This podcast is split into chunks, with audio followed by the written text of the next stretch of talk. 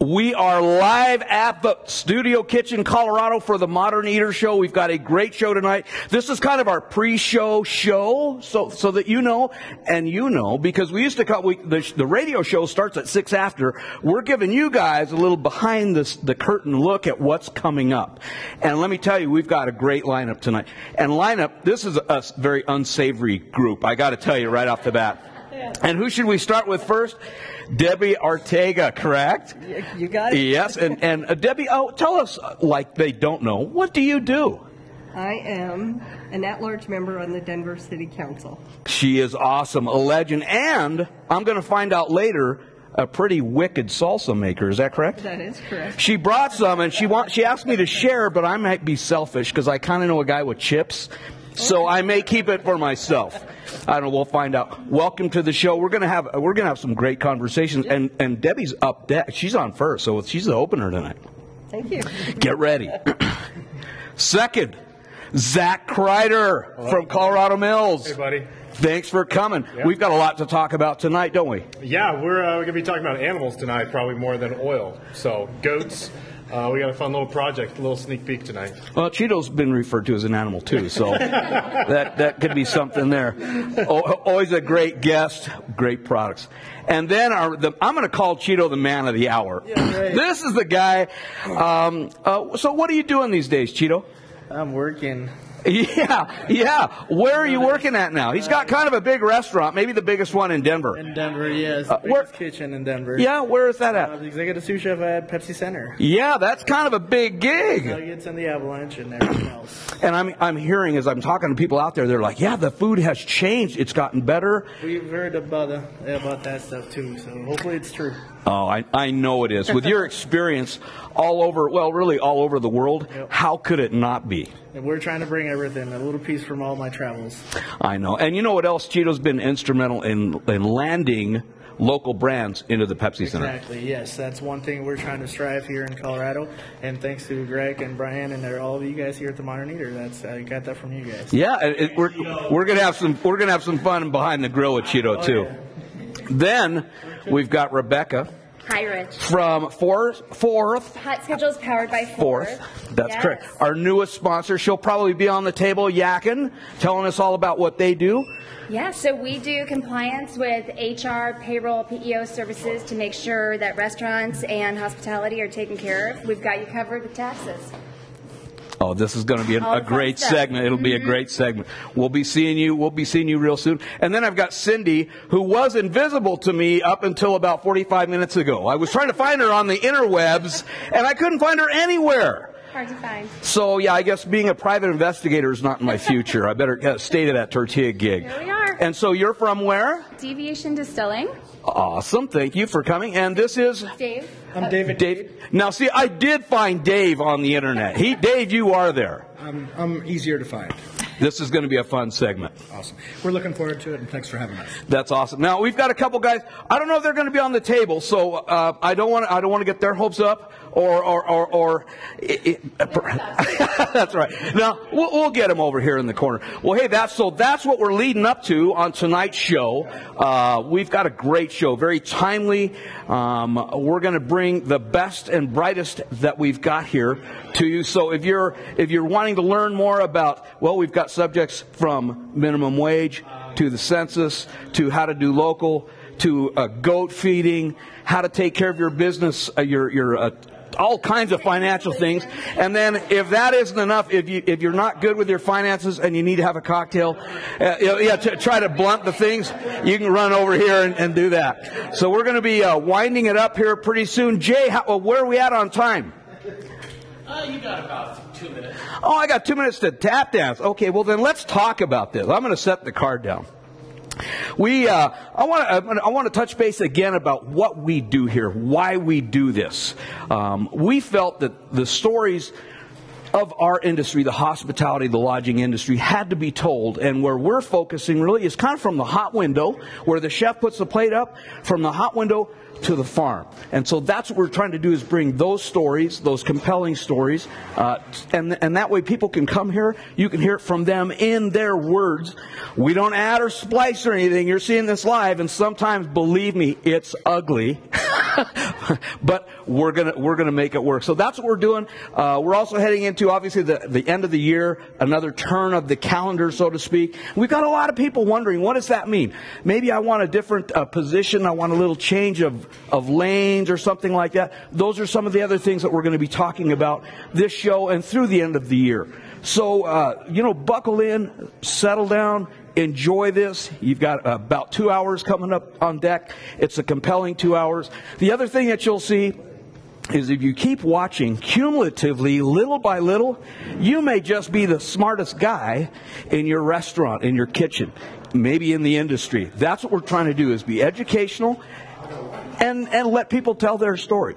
So uh, buckle up. We're going to be coming at you live here in about how many more seconds we got?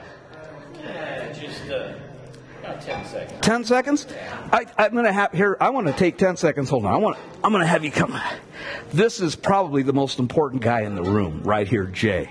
If it wasn't for him, you wouldn't be hearing or seeing any of this. We'll be back. Immoral, and wrong. This is the Modern Eater Show. Piping hot and delicious. The Modern Eater. Food, food, food, food, food. When you get a chance hosts, turned up on Greg this. Hollenbeck, Jay Parker, and Brian Freeman. Okay, you better believe it. Here it is. Brand new edition Saturday of the, night in the uh, Rocky Mountains. Modern Eater Show live and ready to go. Uh, iHeartRadio is our local affiliate. Thank you for tuning in. We're from Studio Kitchen, Colorado, and the Modern Eater Show continues. This is a great night in the Mile High City. Uh, we've got a great lineup for you tonight. Obviously, Brian Freeman here with myself, Greg Hollenbach, Jay Parker, Kenyon George, Dave Avery off tonight, Little Rich Snyder. You how do you follow Little Rich? Yeah, how do you follow the man? You don't, but full value. The show is streaming. You can check it out if you uh, so wish. But a lot of action going on. Go to themoderneater.com and you can watch all the action. In the meantime, in between time, there's chefs going to be on the show tonight. Distillers, brewers, a lot of small businesses. That's what we love, Brian. Last well, last There's- week, uh, there's even last Saturday, more what was it? Small business. Small Business Saturday, It yeah. should be every Saturday. Well, it should be every day. Quite honestly, you should be supporting your local small business every single day. I agree. Just like I support local small farms. It means so much. Denver, Colorado. I'm a native boy. 47 years. I grew up in Cherry Creek. It wasn't Cherry Creek when I grew up. And you're older than that. World War. No, I'm not. 47. That's it. Uh, let's start the show right now. Uh, without further ado, she's a councilwoman at large. Her name's Debbie Ortega. We know her so well. Welcome to the show. welcome, Thank welcome. you. Thank Good to you. see you Glad to be again. Happy holidays. Same to you. Man, it's there's so much to catch up on. Denver is really um, between. Are we plowing the city streets well? Or uh, minimum wage? You know, so many things are going on. Um, census is one of those things, Debbie. Can we, before we jump into census, minimum wage, uh, the things that affect the city, let's talk about you for a minute. There's so many folks, and just like the Modern Eater Show, welcome. If, if this is your first time, thank you so much. We get so many folks that are new to the city. Tell them about yourself. So I'm not a native, but I've been here since I was 13, born and raised in New Mexico. Um, went to Denver Public Schools. I have a daughter and, and grandkids who also went through Denver Public Schools. I've got three grandkids right now serving in the military. yeah. Two are in the Navy and one is in the Air Force. DPS, which school did you go to? West. West. But I represented the district that had both West and North. So I was cheered Manual High both. School. Manual. Manual High School Okay. here, East Cool. Manual. This is a, the beginning of when they started busing kids Oh, right. around. Yeah. I was sixth in Jackson. That's where we went. Way different world, Manual isn't it wild? Yeah. Yeah, you, you could live right next to South High School and get bussed over to East. Yeah, absolutely. It was a different time. And they're doing some of that now. Oh, really? Yeah, with creating so many charter schools, your neighborhood schools are no longer your neighborhood school in some neighborhoods. And, and what's the real reason behind that? diversity, right? I mean, is that what it is anymore, though? Really, is it diversity? I mean, I think we're, we're pretty diverse as, as a culture I already. think it's privatizing our public schools. Mm. That's what I think it is. Interesting. Yeah, a, a and- conversation I didn't expect, but good perspective. And a lot of it is, you know, put money into corporations that are running those, basically. Too much. Interesting. Debbie, uh, census. So it seems like an easy thing, right? Um, uh, I always, uh, I'd like for people just to, they go, okay, census. What, what is that? What does it mean to us, Debbie? So I- want to tie it back to Please. the hospitality industry. Okay, how are you going to do that? So the census is a head count that's done every 10 years, and the data from that census is what is used to then determine how much money comes back to our communities in federal dollars. So it's money for education, daycare, health care, transportation. And we're talking billions of dollars. Yes. Like 13 13 a year. Mm-hmm. that comes back to Colorado. And, we want more. So that Right? count, and when Yep. you look at the fact that we have grown so much with so many new people Mm-hmm. coming here, we want to make sure that everybody counts. So how do you do that? Including our hard to count communities. Yeah. That's our immigrant and refugee community. I like, I like to hear you say that. Well, and there's a big thing about that because there's a lot of, you know, this, Greg, is something that touches me quite a bit because I'm in the ag community. And in the ag community, you've got a lot of immigrant workers. Yep. And a lot of immigrant workers are afraid. Yeah. And the sad thing is, is we need them to be counted, not because they should be afraid, but because we need more federal support to help them. And if we have their, if we know that they're there, yeah. So here's what's really key to this count is that all the information that's collected is confidential. Yes. Mm-hmm. And all of the census workers who are involved in this process take an oath for life that they will never divulge any of that information. The aggregate data is all that gets shared with the agencies. Even the president can't go to one address and say, I want to know who's in that household. Mhm. It's protected by the U.S. Constitution. I love you for that. Thank you for saying that. That's it's important is- because Yeah. people get people are afraid.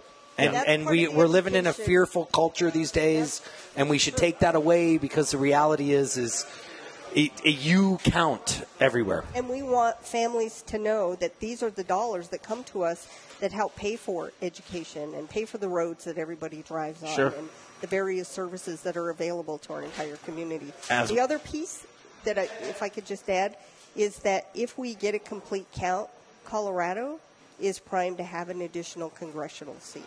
And the data that gets collected is used to do the whole re-precincting and redistricting of congressional, state, local government um, boundaries for the next election cycles. So as you can see, that's a big deal politically. Um, yeah, turn that down just a little bit because I'm hearing it uh, in the headset. As people are joining us right now on uh, Facebook and YouTube Live, also on our iHeart affiliate here, Local 630 KHOW, talking to uh, Councilperson Debbie Ortega here on the Modern Eater Show. And we're talking census. Uh, okay, well, what does that have to do with food and beverage? Well, a lot. Uh, a lot of the folks that uh, we're trying to get counted are within this industry. I like real talk, and I like talking about things that you know your um, the opposition would probably ask you. Okay, um, why why would it be important for folks that um, aren't citizens to be counted? It's important because their voice matters. They count. And we want them to know that they are an important part of who gets counted in the United States. If we have students going to school here from other countries that are in our education system, they count when they're here. If we have, um, you know, children that are going to school in other communities, they get counted where they're at on count day. I think but it's important for everybody in this industry because so many of our our sectors rely on these federal dollars that help offset the cost. You talked about the agriculture industry. My brother and sister-in-law, um, sister and brother-in-law, are, are cattle farmers. They grow red Angus beef. Um, and, you know, relying on your workforce is an important part, but the resources that we get to offset some of the costs for the different programs that we have are, are vital.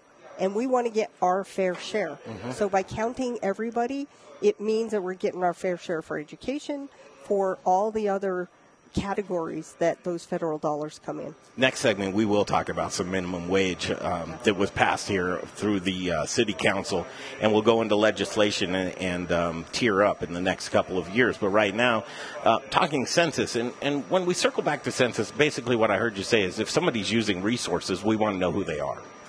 I, I th- and that good. I mean, is that correct? It, Deb? it Yeah. translates to making sure we have enough dollars to provide the resources to cover all the different And if services that that people benefit from. Well, that's And- what and- no one understands. There's more cars on the road. More. Uh, there's more people that need to get on the bus. What are those services, Debbie? Wow, there's a whole category of them, but it's again education, daycare, healthcare, Mm-hmm. transportation.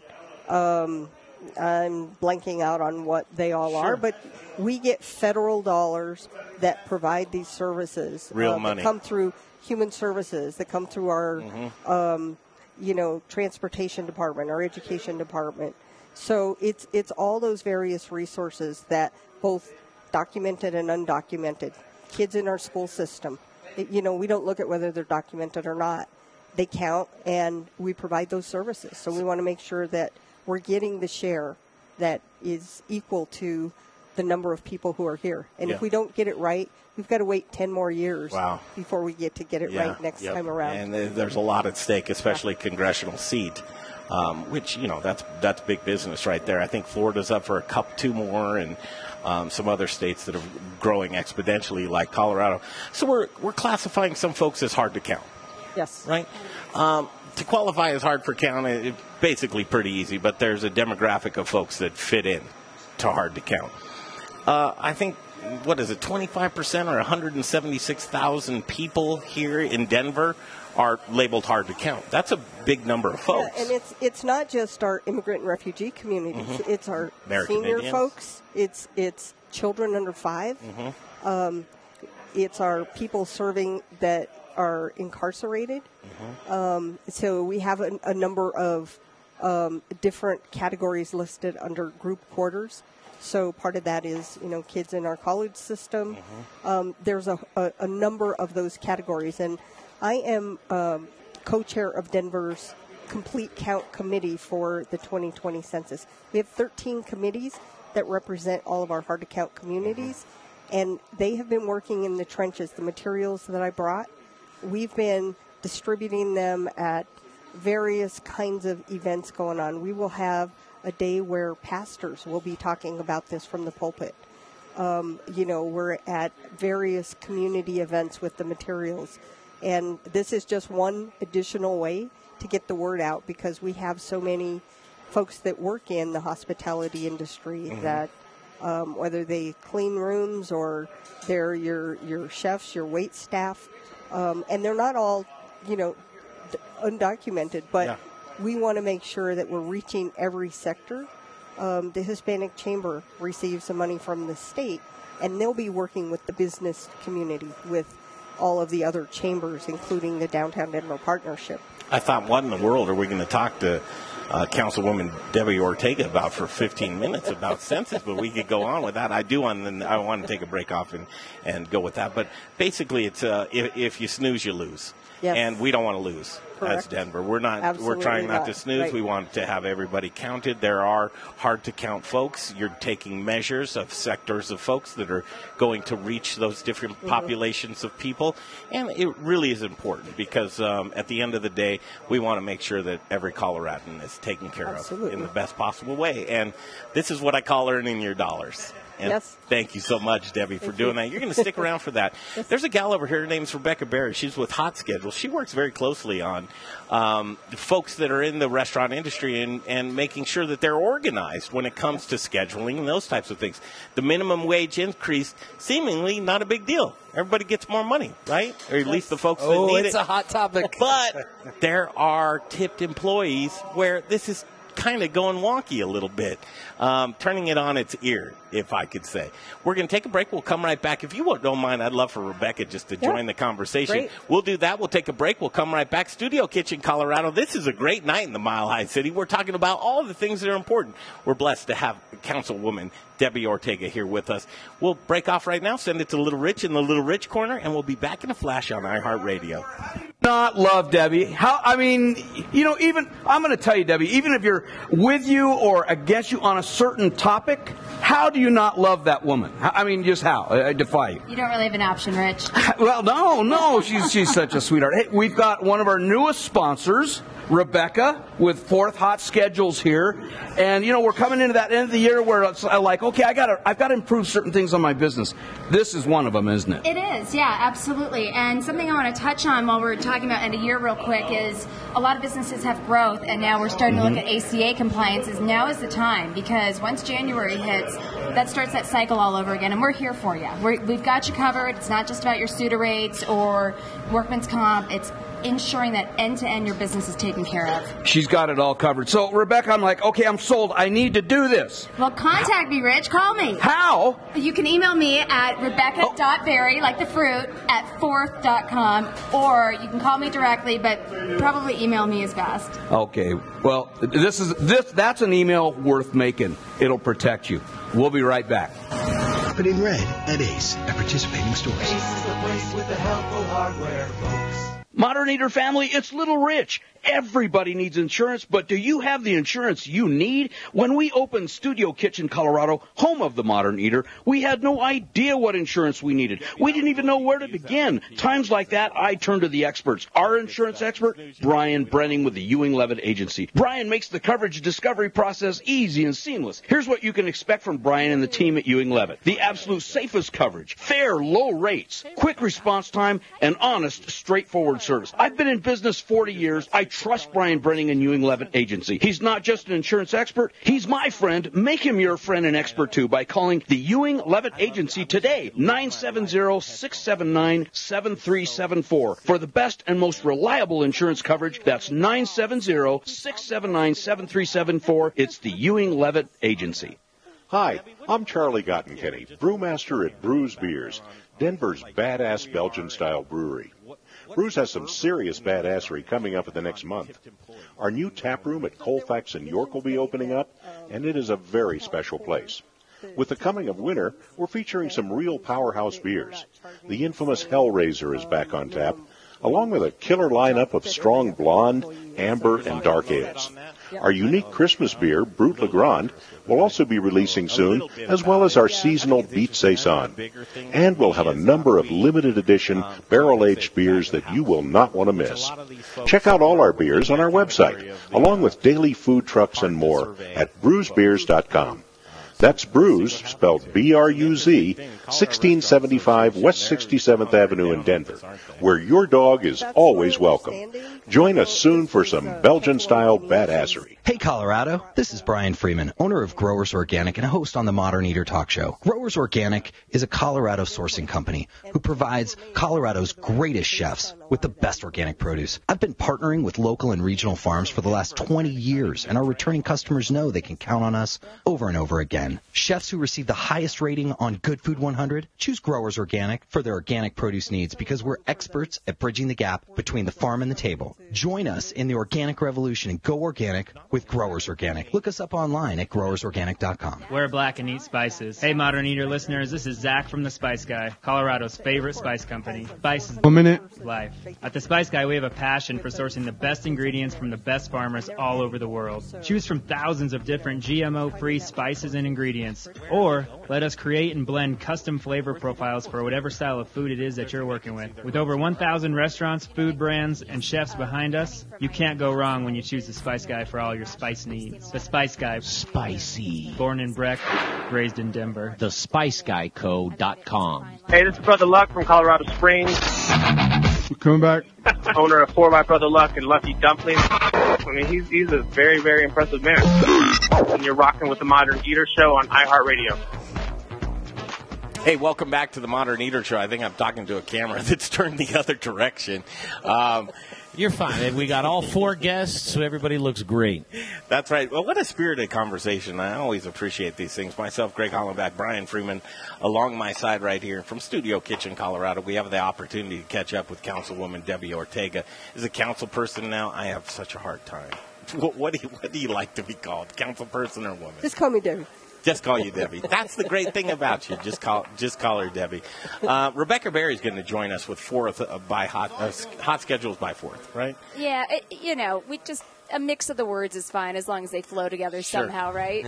so just so you know, Debbie, uh, we've had a conversation before about minimum wage. We've kind of been following this. We're going to switch gears into minimum wage. So thank you for allowing Rebecca Berry to Thank join you. us. It's a pleasure to sit next to you. it's a, it's always a great thing to get uh, perspectives, um, whether they're different or not, because a lot of times we all want the same goal. It's Right. just a matter of how we're driving to that goal. So here it is. The, it's been passed through City Yes. Council. Um, Debbie, do you know the details of this? I know it's a ramp up period from 2020 to 2022 of what that will look like as far as minimum wage employees and what they will earn. What do they earn now, and what is that projected? So it doesn't go into effect until January, and that was intentional to give folks time to, you know, just sort of ramp up for that. Um, I don't have the numbers in my head. You may be more familiar with them than I am. Um, but there was a lengthy process that Councilwoman Kniech was engaged in that solicited input from folks that would be affected by this change. And there were many changes made to the original draft based on that input. And part of that included the tipped employees, part of that included um, when that would you know, ramp up, how that would ramp up, because initially it was going to be just the first two years, and now it was extended to three years, so that it wasn't such a big hit in those first two years. Well, and, and, and aren't we just coming off the tail end of the last one, right? That's going to raise it because in January we're going to get to twelve dollars. And and one of the things that I, lo- uh, you know, this is a this is a really hard subject for me. From where? Twelve to where? I We- should no, we're going from 11, 11, 10 to twelve in January, And then ultimately in 20 and then it'll go. It'll by the by the end of this, it'll go to fifteen. Okay, Let, let's That's a- bring it's a hard- Let's bring it very specifically to restaurant industry because here's the rub. Folks are saying, okay, minimum wage increase is great, but we're working in a business with very small margins, restaurant. But but wait, tie in all of food Uh, because hold- hold it's just not the restaurants. It's every the But whole food chain on, from start hold to finish. So hold on a second. So so here's the rub. Um, tipped employees. So should tipped employees make more money when they're making tips? So there's a cushion of three dollars and two cents Mhm. from the high minimum wage to where a tipped employee would be. Goes up a little bit for the tipped employees.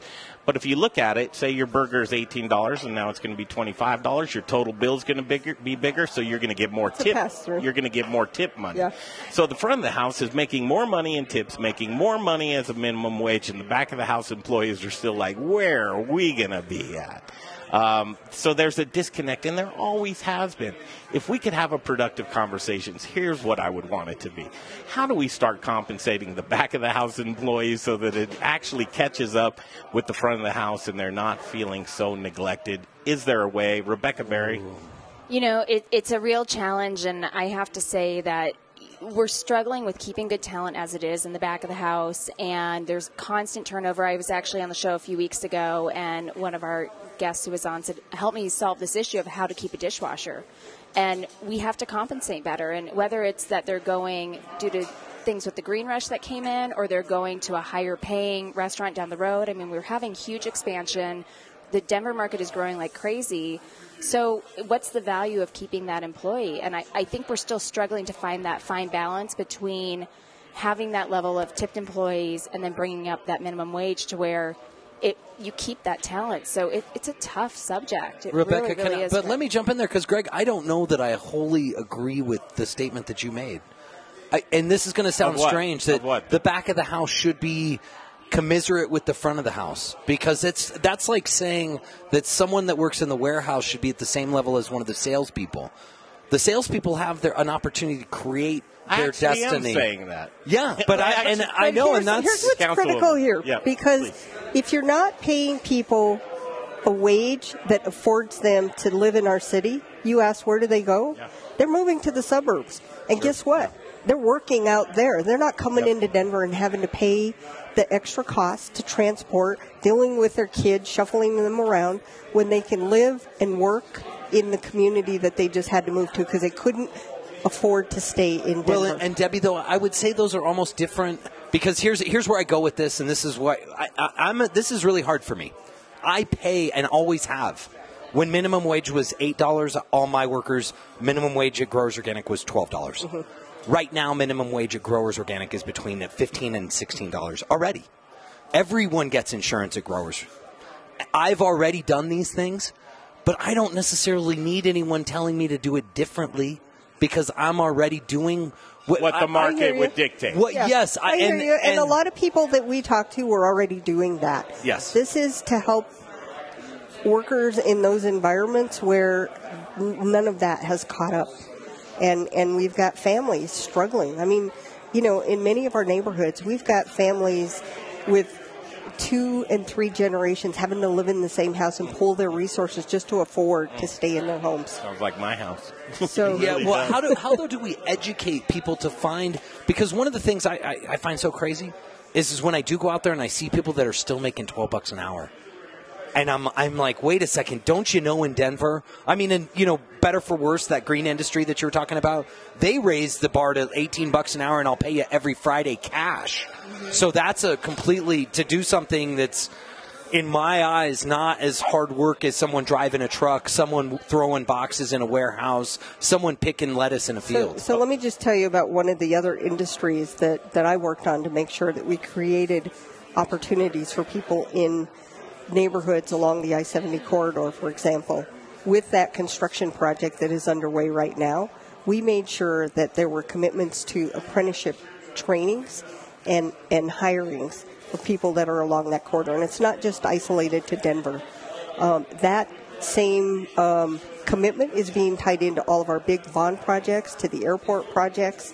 So we're getting people trained in livable wage jobs by plugging in into these apprenticeship opportunities. They get to pick which trade they're interested in in being trained in. So there are multiple opportunities that are being created that help families that are struggling in Denver. Not everybody wants to go into the same, you know, professions, and so you got to give them options, right? Yep. So that's what we're trying to do. That's awesome. At the end of the day, here, you know, the Modern Eater Show. Here we are. We try to be the champions for Denver culinary and and the folks that work within it. And we want everybody to be happy and healthy. And I know we're up against a break, but I do want to do a quick round robin before we break off and uh, say goodbye to you, Councilwoman uh, Debbie Ortega. The, the round robin is, at the end of the day, uh, restaurant owners are struggling with very small margins, um, truly just trying to survive. Any increase in any category, whether it be food or, or labor, um, is truly something they have to examine within their business and find more money. That could be passed on to the end consumer to where you're paying more for your meal. Fine, I'll do that because I know a lot of folks won't do that, and subsequently, folks will be put out of a business. Long story short, I have seen for so long the disconnect for the back of the house being now put into a part time or transient job. They're not there for a career anymore. It's very sad. There are a lot of folks that have used that as a career and, and a very noble career for a long time. How do we get back to that? How do we make a living wage? How do we make that disconnect from the front, front of the house to the back of the house, just as far as making wages go? Jay, you said something to me. Take two dollars. So, so here's the th- uh, 28 years in the restaurant business, uh, including last night. He- The thing to me is tipped employees, and I'm a bartender, right? And I was telling Greg in the car, we make at an average place, you make 20 to 30 dollars an hour, right? That's at eight dollars an hour minimum wage tipped right now. I would have no problem, and, and bartenders wouldn't even know, most of us, right? If you take that, whatever you're trying to raise our wage to, you take that and you ju- and you raise uh, regular minimum wage, untipped employees. That way, we could keep a door guy who would stay there for fourteen dollars an hour versus not stay there for twelve dollars an hour, right? We're going to be all right. We're already making thirty dollars an hour, and some places are it's way more than that, right? You, they'll survive. Tipped employees will survive if if if their minimum wage doesn't keep going up give that to give it to the guys in the kitchen because I don't want them having my tip money in the kitchen because they don't go through what I go through to get that tip money. You know, and and so that argument goes on till the end of time. So, Debbie, I know that there's no place for government to mandate that to folks and to business owners, but how do we encourage business owners to be able to and actually make this functional for them to be able to make this feasible or plausible for folks in the back of the house? I think it's providing some of those creative solutions to groups like the Colorado Restaurant Association that can share these great ideas with their membership. Now, not everybody's a member, but you know, it's a small community, right? And, and everybody talks to each other, and this is a great opportunity to get the word out. But I think I did not hear that suggestion during the public input process. So, Jay, where were you? Hey, He's wait, probably wait a- here, Greg. did- When you say uh, you didn't hear that, does that mean you like that idea? I think it has merit. Hey, but guy went to community again, I college. think this I is dismiss him all the time with that, Debbie. Rebecca, closing. Yeah, I mean, I love the as Jay's saying. I completely agree with that. And you also create a career path, right? I mean, some of the most important. successful people I know who have been with Red Robin, Raising Cane, started as bussers, as dishwashers 15 years ago. So you create not only, as Jay was saying, that creative idea. You structure a career path. So there's a goal at the end of the tunnel or, you know, something to climb Sure. from. And then you're not paying to train new people every other week. That's so costly. That turnover affects, you know, Yeah, oh, your customers and then you're understaffed so you can't serve anybody so it's just a really dangerous place to be in We so need to creativity conti- I like it, and we need to continue continue with this conversation. I'm getting personal emails from restaurant owners that are frothing at the mouth, like I want in on this conversation. We'll continue it, right, Debbie? Absolutely. All right, we'll do Happy to that. come back anytime. Thank you. Happy holidays. Same to you. There she Thanks is, Debbie again. Ortega. Appreciate it. This is fantastic. Debbie. Up next, uh, there he is. Zac Kreider's coming in, uh, and a little bit late on this segment, but uh, that was a great conversation. Uh, Brian, we need to continue that. I hope with I would like to. There's so much about that I'd like figure to figure out a about. solution. Okay, we'll take a break. Come back. Zac Kreider, Colorado Mills Sunflower Product Prod Products. We are going to uh, talk about a uh, lamb three ways, a go project of lambs raised three different ways on Colorado Mills Sunflower Products. We'll talk about that when we come back right here on the Modern Eater Show. Check this out. Check this out. Deviation Gin. I've got my new in, my new friends, Invisible Cindy and Visible Dave. How you doing, everyone? Uh, and so stay tuned. They're going to be on. They're going to. We've got a great segment about their gins. Now, uh, what are the gins that you that you have? We have a citrus rosé gin, we have a mountain herb gin, and a spice trade gin. Nice, a great selection. So uh, we won't tell anyone. What's your favorite? Well, that's kind of like um, kind of like picking a favorite child. Definitely the mountain herb. Well played, sir. Well played. So, uh, and where are you? Where are you distilling this? We are located at Santa Fe and First. We uh, have our distilling production facility there and a cocktail bar that's open Tuesday through Sunday. Oh, that's really close. Oh, this is going to be a fun segment. Yeah. And both of you two, trust me, this is going to be entertaining. well, hey, we're going to take a break. We're, uh, one of our sponsors coming up is The Goods. I had dinner there last night. The edamame that Mark Whistler made was tremendous. Go get you some of that. We'll be back in just a few minutes.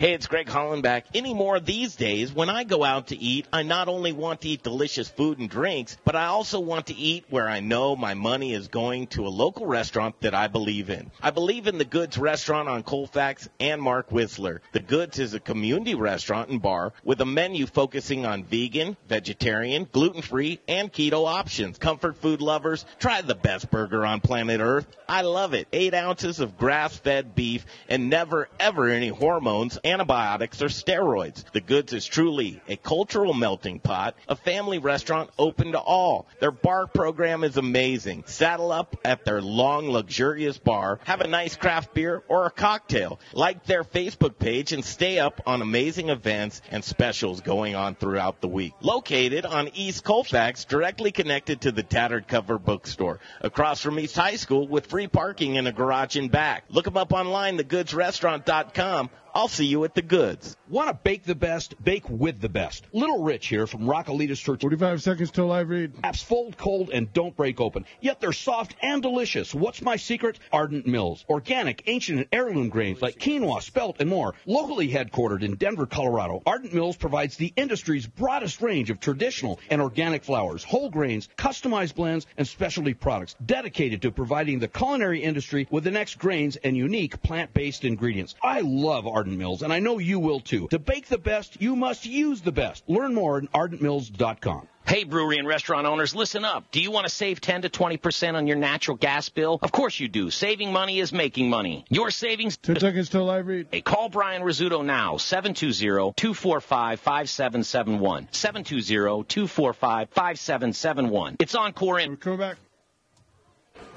All right, back to the show in just a second, but I want to talk about bread and I want to talk about Aspen Baking Company here locally in Denver doing amazing things. And they're doing amazing things without preservatives, without artificial coloring, and without chemicals. It's aspenbaking.com. If you're a, a, a, business owner and you want to cater your employees, we were just talking about employees, minimum wage, all that. Here's, here's a way to save them money, minimum wage or not. You do catering at aspenbaking.com. You get boxed lunches, you get a cookie, you get a delicious sandwich, whether it's hoagie, focaccia, ciabatta, baguettes, croissants, bear claws, lobster rolls, pound cakes, coffee cakes. Aspen Baking has everything you need. Hashtag how's your Aspen? I'll say the uh, website one more time, and then it's back to the show here in the Modern Eater and Mr. Zac Kreider with Colorado Mills Sunflower Products. It's aspenbaking.com.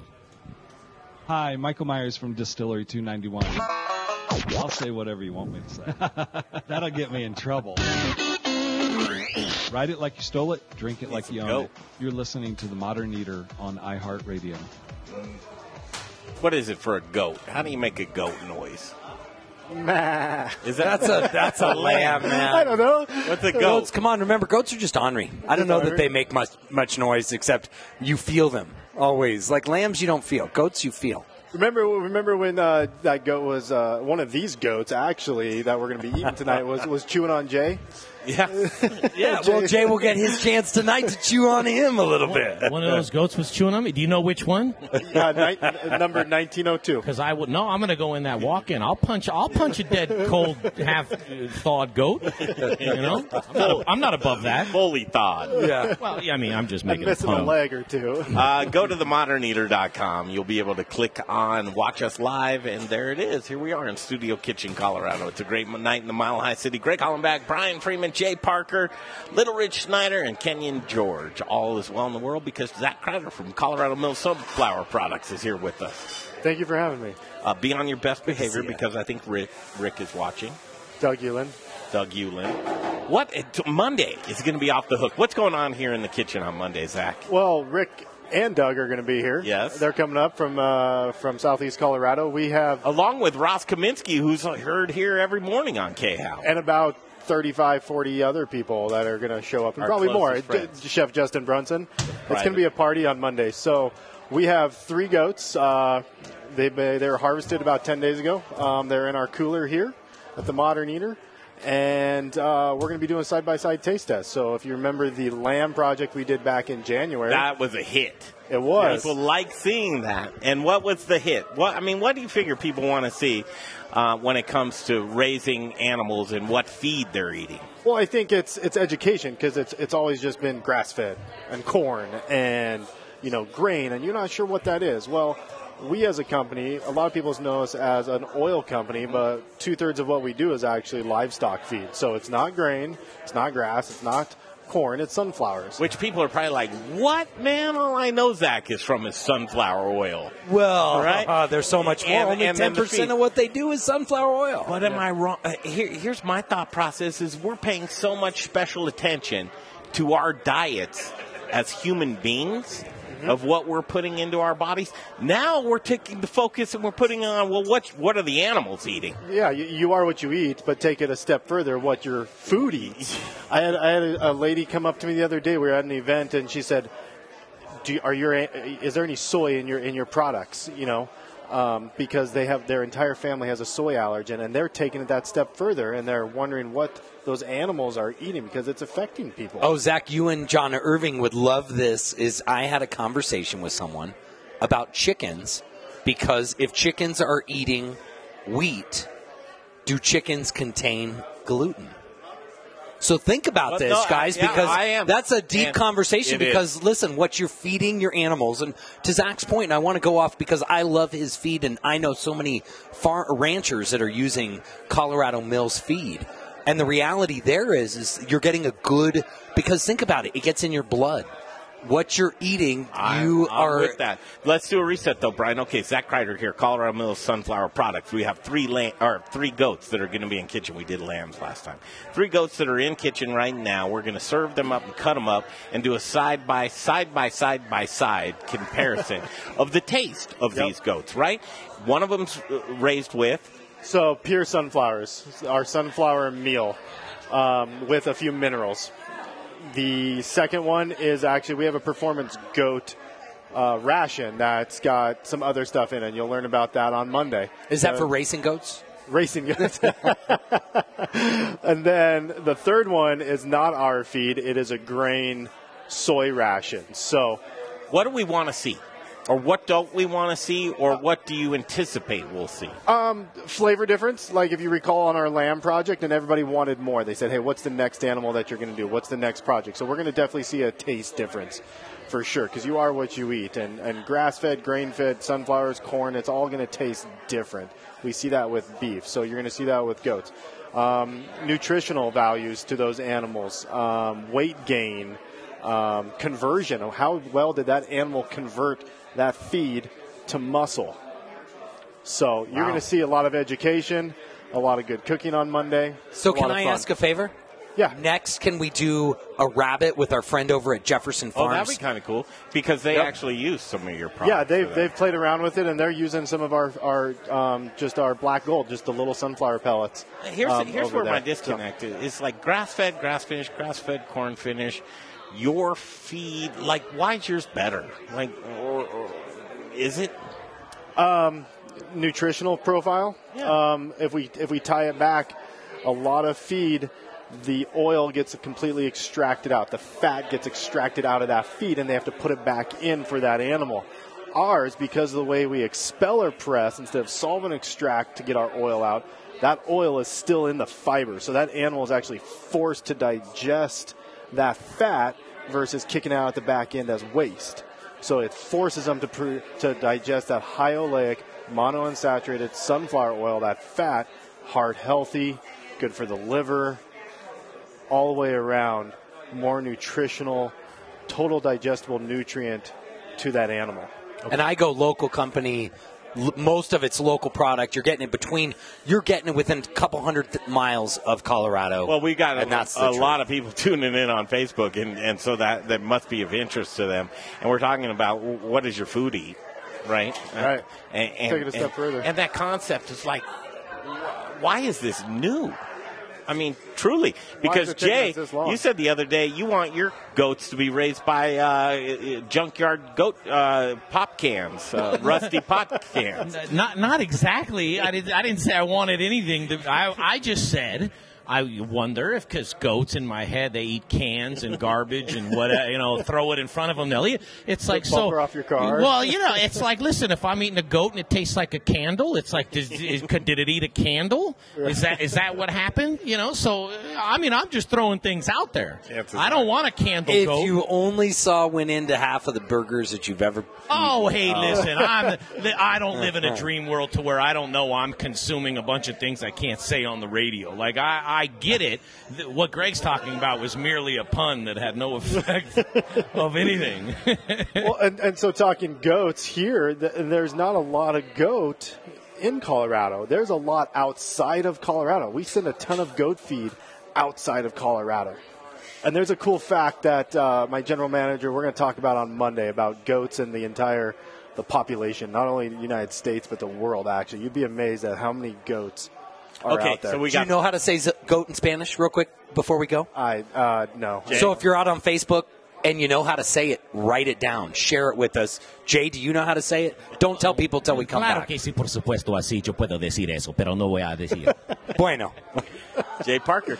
He- he's a hit. All right, so Goat Project, that's Monday. Tune in to the Modern Eater Chef Facebook Justin page. Brunson. He's going to be here. It's a private event. We're going to stream it live. You're going to have so much educational fun on Monday. Stick around and and uh, stay tuned for that. That's going to be cool. You're going to stick around because we have some success stories to talk about. Chef Chito's going to come up. What's Chef Chito been up to these days? Oh, he's just the champion of local, bringing local projects into big business. How do you do that? Chef Chito's going to tell us. And what a man he is. So we'll get Chef Chito here, and we'll also get An- uh, Christopher Moore. He's running around here somewhere. We'll get Christopher Moore up here as well. Champions of the people. That's what it's all about. Local. Speaking of local, Debbie Ortega is over in the Little Rich corner with Little Rich. We'll break off, come right back in the kitchen. It's up next on the Modern Eater Show on iHeartRadio.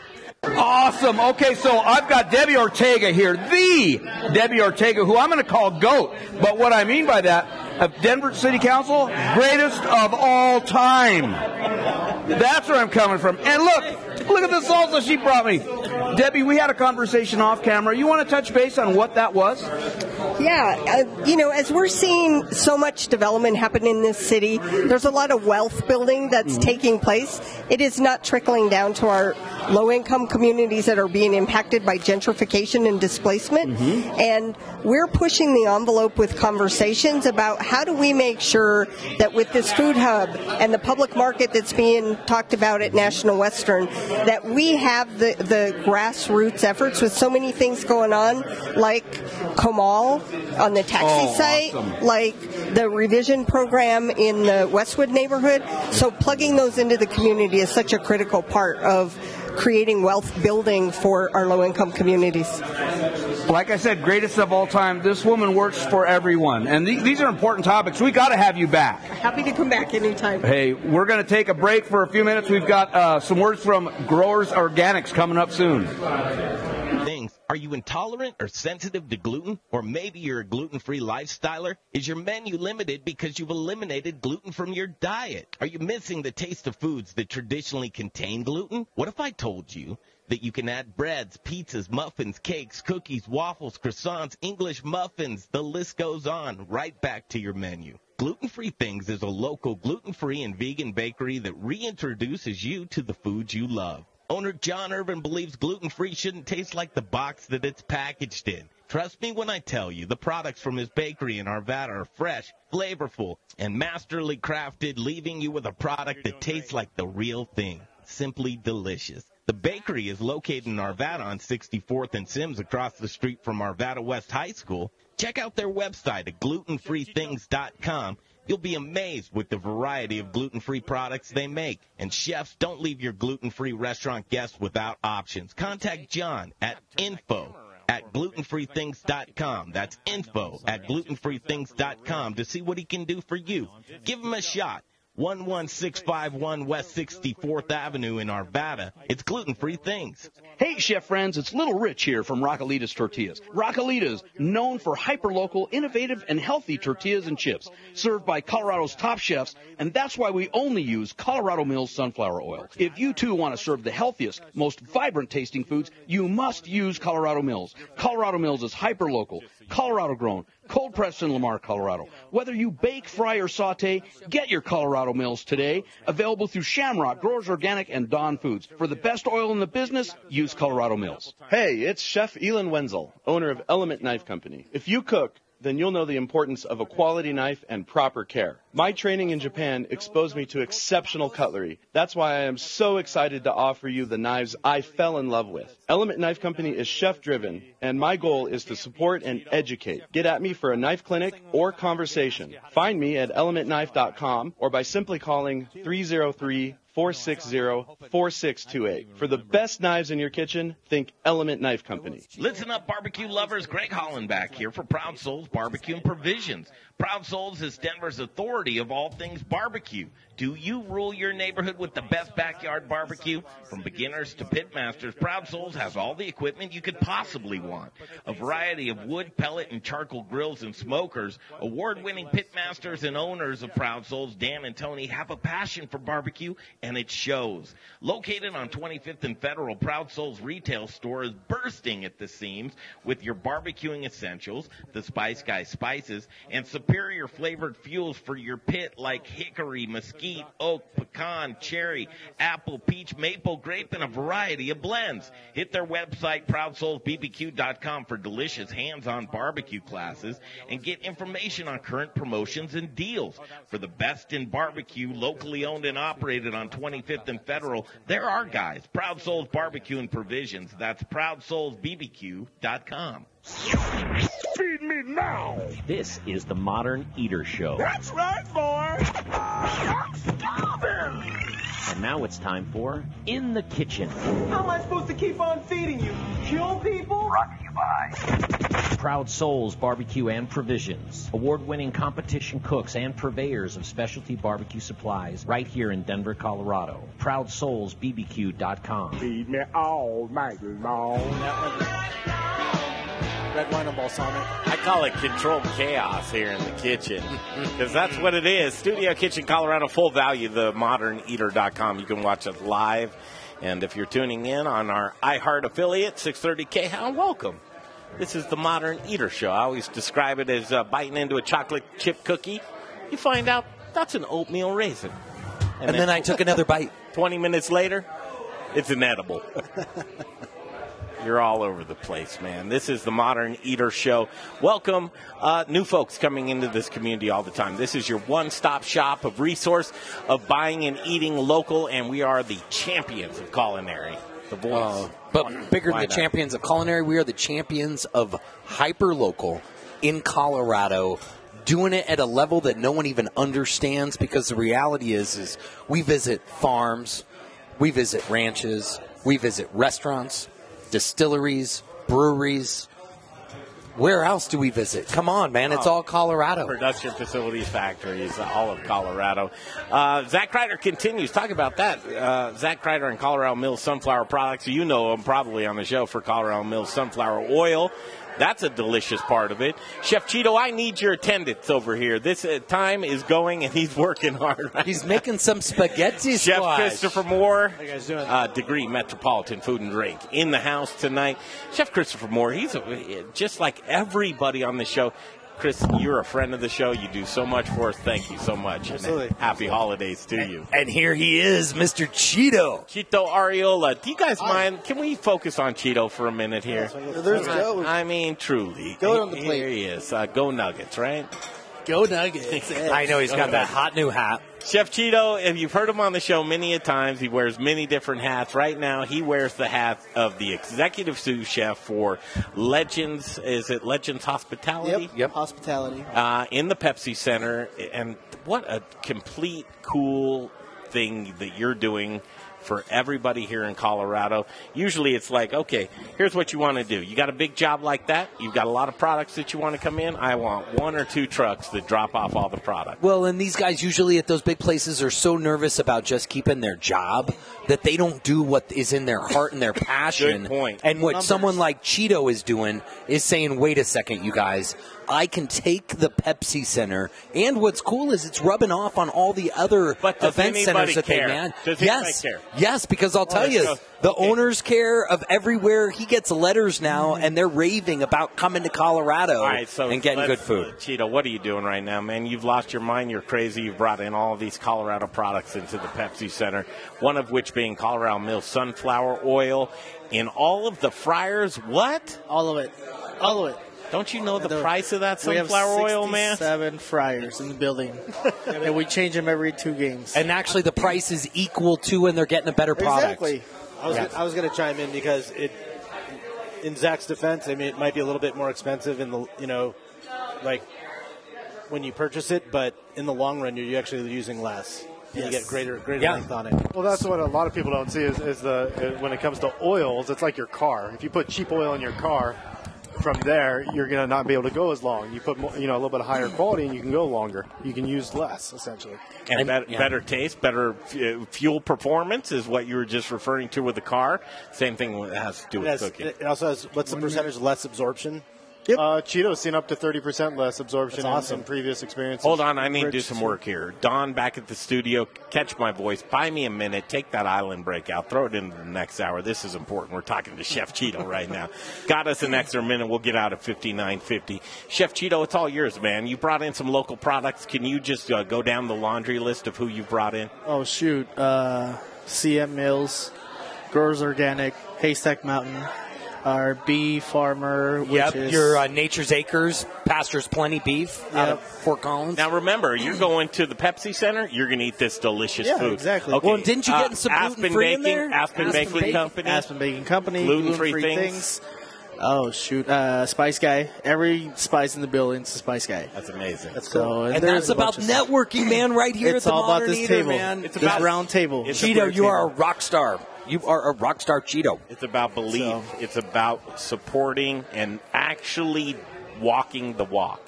Yeah. Not just talking the talk. You're walking the walk, Chito. We're trying, and this company we they're letting us do this because we do want to be known as the only arena that's kind of doing that, you know, local. And then we change our concessions kitchen to local eats. That's awesome. Okay, So Chito, your head it. Guys have even reached out to me. They're good folks, man. They care about Colorado, and that's a big thing for a big corporation like that. 20 seconds. Chef Christopher Moore, you did lamb three ways. What'd you do? Uh, I did uh, I did lamb with um, rosemary, thyme, uh, lemon, and white wine. And I also did uh, red wine vinegar balsamic, and then the last one was uh, was a curry bone-in curry, uh, curry and spice, apples, dried fruit. Should be really good. Zac's over here eating it. What do you think? I'm over here eating it. It's, It's great. delicious. It's, it's delicious. It coming from a vegan. That's fantastic. 99%. I, I, I got to tell you. Okay, uh, go eat. Degree Metropolitan Food and Drink. You're going to have a great time. It's downtown Absolutely. Denver. Just look it up and Google it. Chef Across the Christopher street Moore. from How about a bite to eat? It's time for the second course, hour number two of the Modern Eater. What are you hungry for? Here's to a meal we're all here for. Delicious and tasty. Now we're getting to the good stuff. With your hosts, Greg Hollenbeck, Jay Parker, and Brian Freeman. Yes. What do you say? Yes, indeedy, Mr. Tweety? Yes, indeedy, Mr. Tweety. It is. The second hour of the Modern Eater Show, live from Studio Kitchen, Colorado. Thanks for joining us. It means so much to us every Saturday night. Here we are, 6 to 8 p.m. Uh, it's a cool thing, man. iHeartRadio affiliate, 630 KHOW, live. Just go to the Modern Eater. Dot com. You'll see a link. You can watch us live, live on YouTube, live on Facebook, live on Periscope, live on Twitter. We'll catch it all. We'll do it all. I'll tell you what's a cool thing is these three guys. This is three of our sponsors Three of my standing loves. across from me that I love, and his and and one is we have a new addition because you know Zach's little daughter. She's not that old, Parker. but uh, She makes the name Parker actually Holy good again. smokes. Jay Parker, just- what do you think? You got a, a innocent, adorable young child. She gave me uh, she gave me the pound. Did she? Over here. Well, I don't Let's see it. Let me me see it. Put your fist up there. See if she even read. It It didn't like happen. it. Yeah, I was there. All right, there he is. Uh, Zach Johnson, the Spice Guy. Thank you for having me. Appreciate Quite the it. moniker, man. The Spice Guy. Yeah, everybody needs something. It's like a superhero But it thing. seems like a big responsibility. it's kind it's kind of broad, yeah. Is it? Covers all kind of bases. It does. Yeah. But spicy nonetheless. El hombre de are. especial. What's your best uh, sp- spice pun? Oh man, uh, my email moniker is time traveler. Yes. I like TY. TY baby. Family. Yeah, TY. Andrew Moore? Yeah, hey. Guess what? What? Intrepid Sojourner Beer Project, now a new project. Yes, now next stop Brewco as of Octo- early October. We got you Yes. for a half an hour. We're gonna. I always called Andrew Moore the most interesting man in the world. Truly, you sit down and have a conversation with him, you're like, I'm intellectually inept. I can't even talk to him. I mean, truly. Well, what what would make you intellectually inept is is do you notice every one of his beers tonight? Proud, yeah. It has a different. What does it have? Is this a state? Is this a city? Is this a country? Greg, what is this? Istanbul on that one. Uh, not Constantinople. Uh, So here's the deal: when you take a, uh, a classically trained. Um, and and I can't even believe that this is. Archaeologist, is. I can't you know? even believe it's his title. Classically trained archaeologist. No, wait, wait. I think he's brewer. a PhD. That's a little. No, unfortunately, he's no. I always Just go a- there with you, right? I, know. mean, because you're Just the, doctor. master's degree. You're just a But master. you can call me Master Andrew if you want. Master Andrew here. Yeah. And then there he is, the sharpest guy on the table. Sharpest guy on the table. Which is a good pun. Elon Wenzel here with us. I don't know what you're going to contribute, but you're my favorite local company. Good to be here. Thank you. And uh, Elon, we're going to talk some beer and spices and Yeah. those types of things. You don't drink.